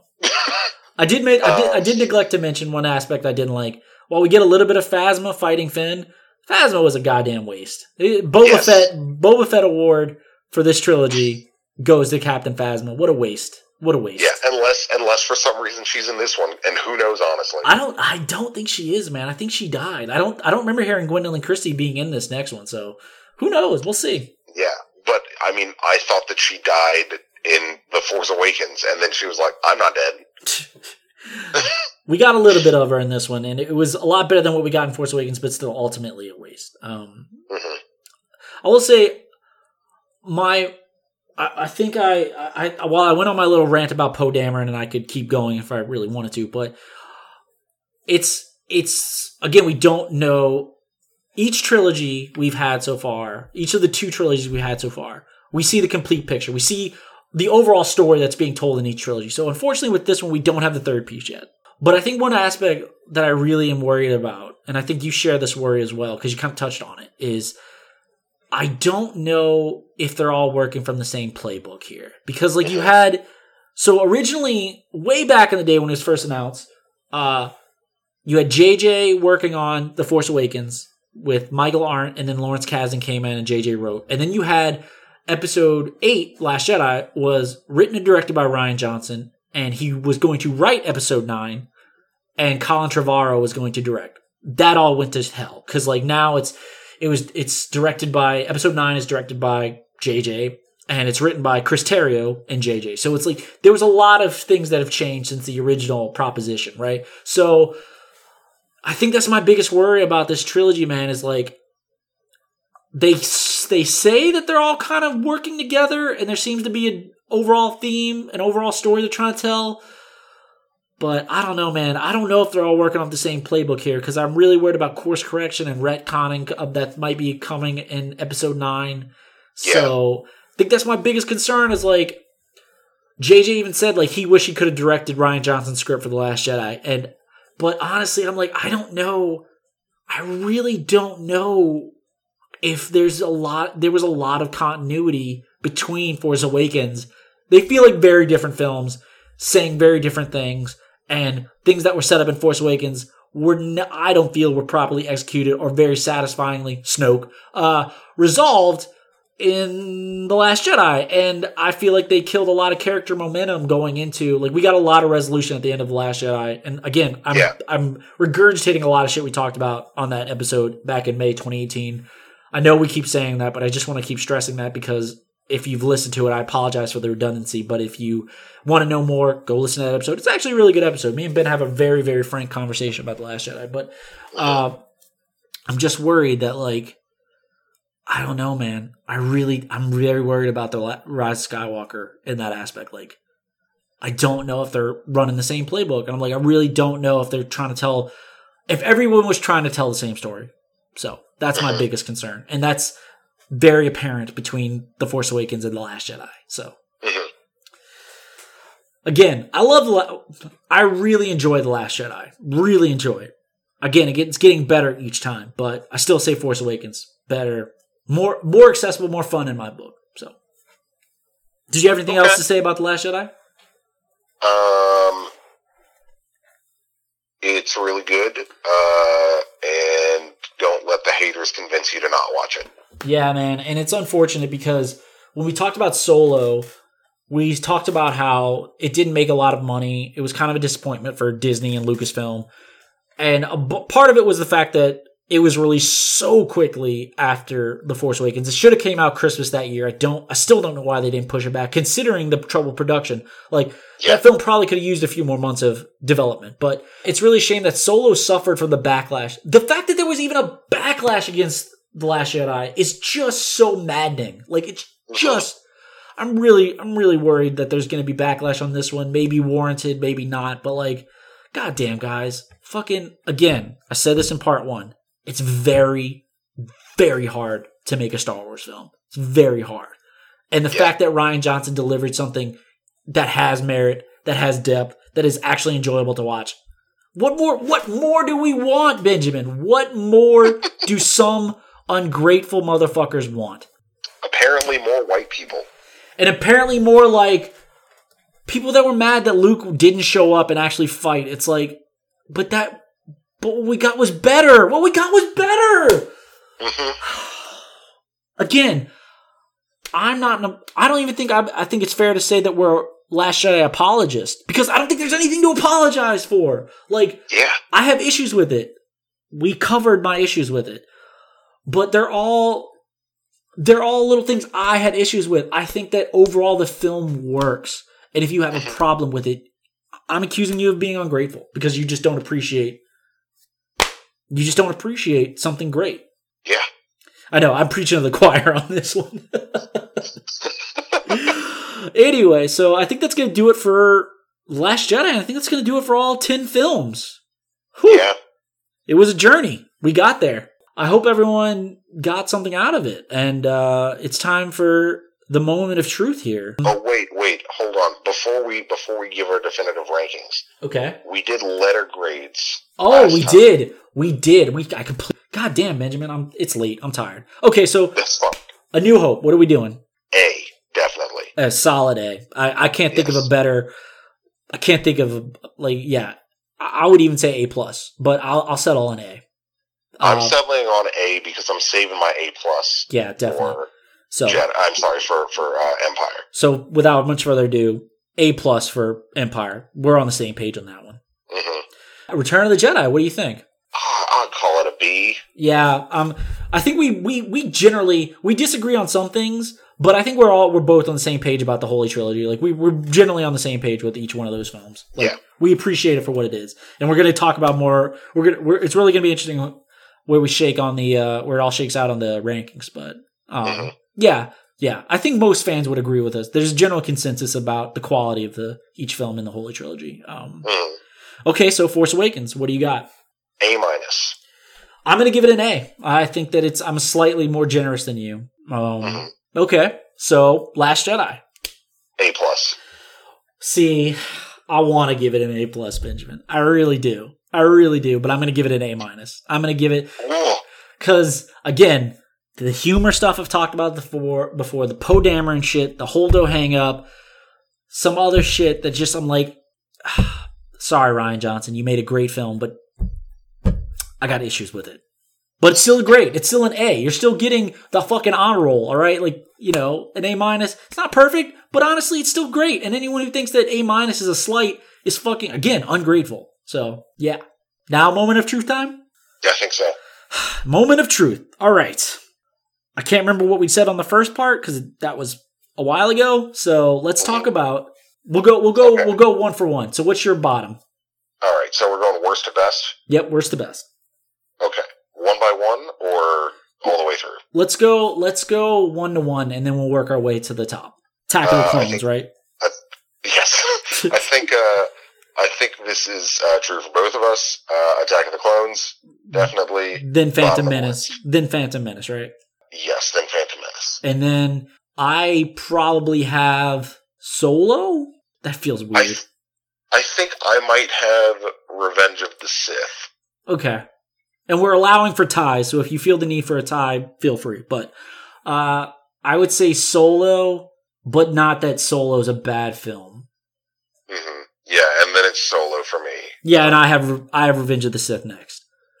Because those Mustafar scenes are better than anything in Solo. So I have Rogue One next. What do you have? Yep, Rogue One. Yeah, see, we're we're kind of we're we're we're, on the same page.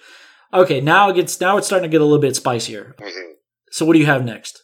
Return of the Jedi. Yeah, I think that's fair. I'll go Return of the Jedi next, and now it's getting even the heat is the heat is increasing here. The heat is on. All right, here it comes. Force Awakens. nope, nope.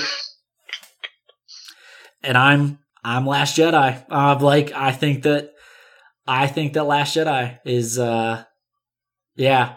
It's it's it's weird how we diverge. We're not that far apart, but we do diverge. It's really weird how it's it's it's very it it's it's very endemic of that divergence. Uh so next up is uh I imagine you have so I have after Return of the Jedi I have The Last Jedi and then I have The Force Awakens. What do you have next? Okay, so for me, after uh, Force Awakens is a tie Okay. between A New Hope and Last Jedi.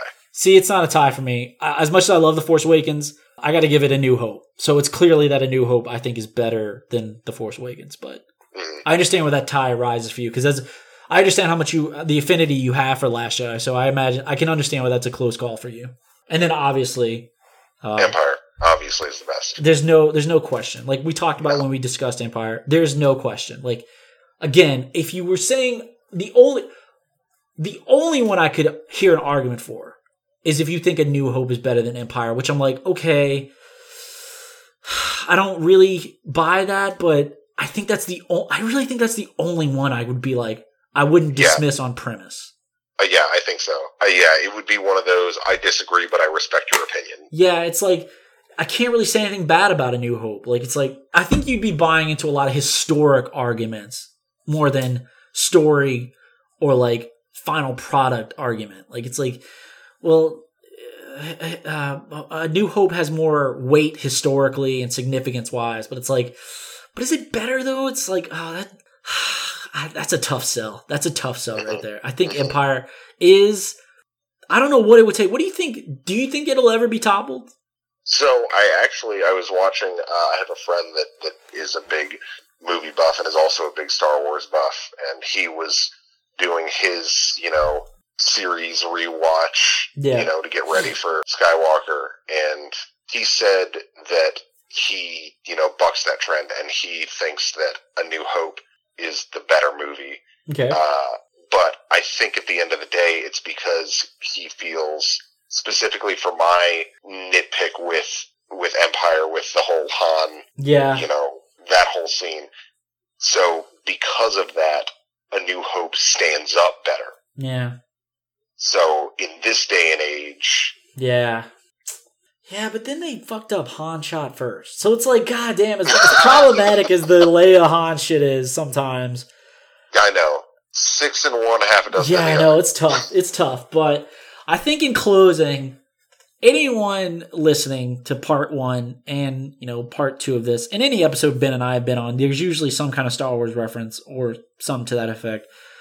I think I think we anyone listening can appreciate how much we value these movies and how seriously we take it. And uh, it's the I tell everyone the Saints, the New Orleans Saints, and Star Wars are the closest thing I have to a religion. Like I, I'm an atheist, and it's like it's the it's like I I don't really push what I have what I love on other people. I really don't. I try not to, but like I will try and be like. Have you seen Star Wars? No. Oh well, come on, man. Let me let me tell you why you should watch Star Wars. Or Oh, why you yeah, should. for sure. Yeah, I that is that is I I I do not advocate for pros- proselytization, yeah.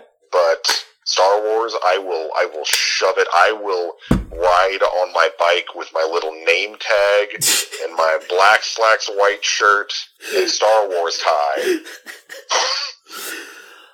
It's it's just spreading the gospel. it's just it's it's probably the defining American film pop culture. Like I can't maybe The Godfather, maybe uh I don't know. I don't know.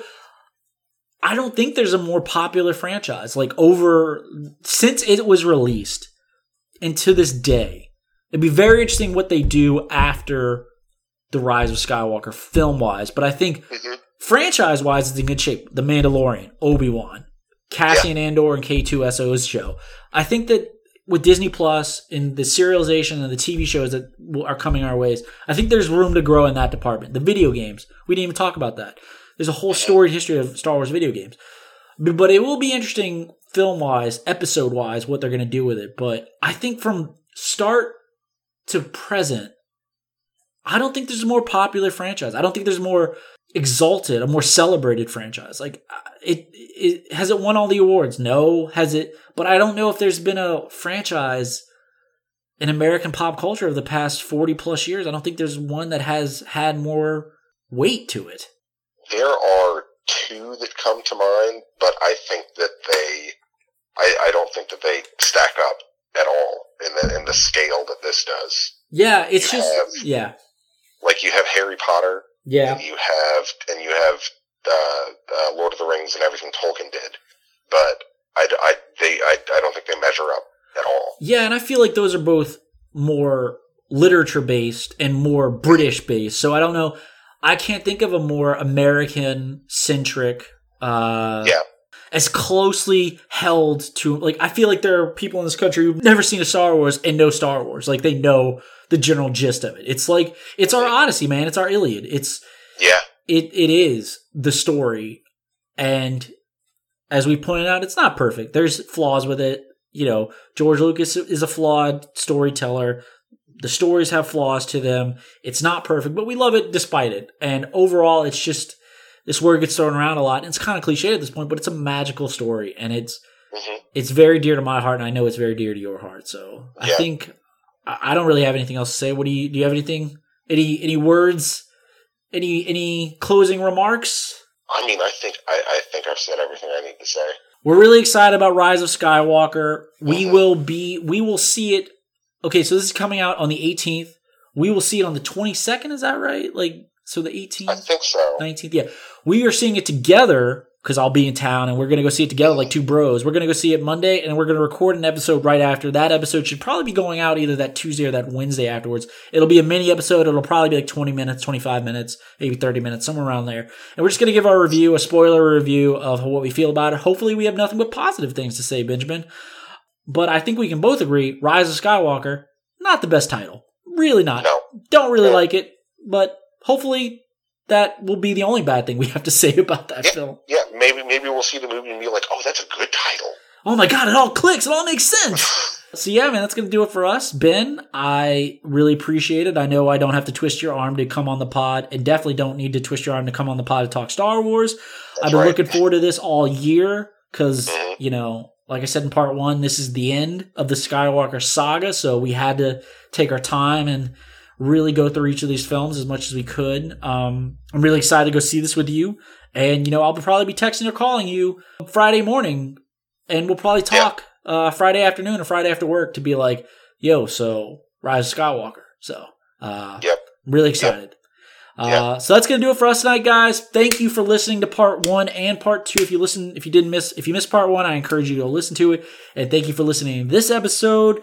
Please like, subscribe, share with all the people you know.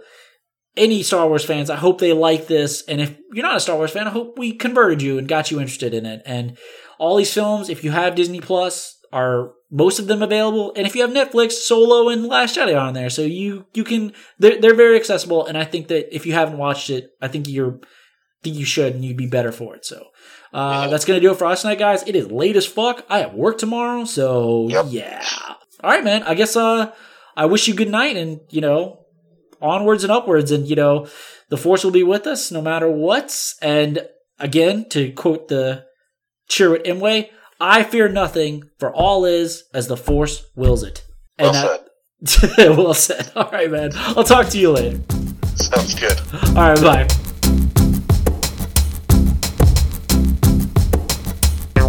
You.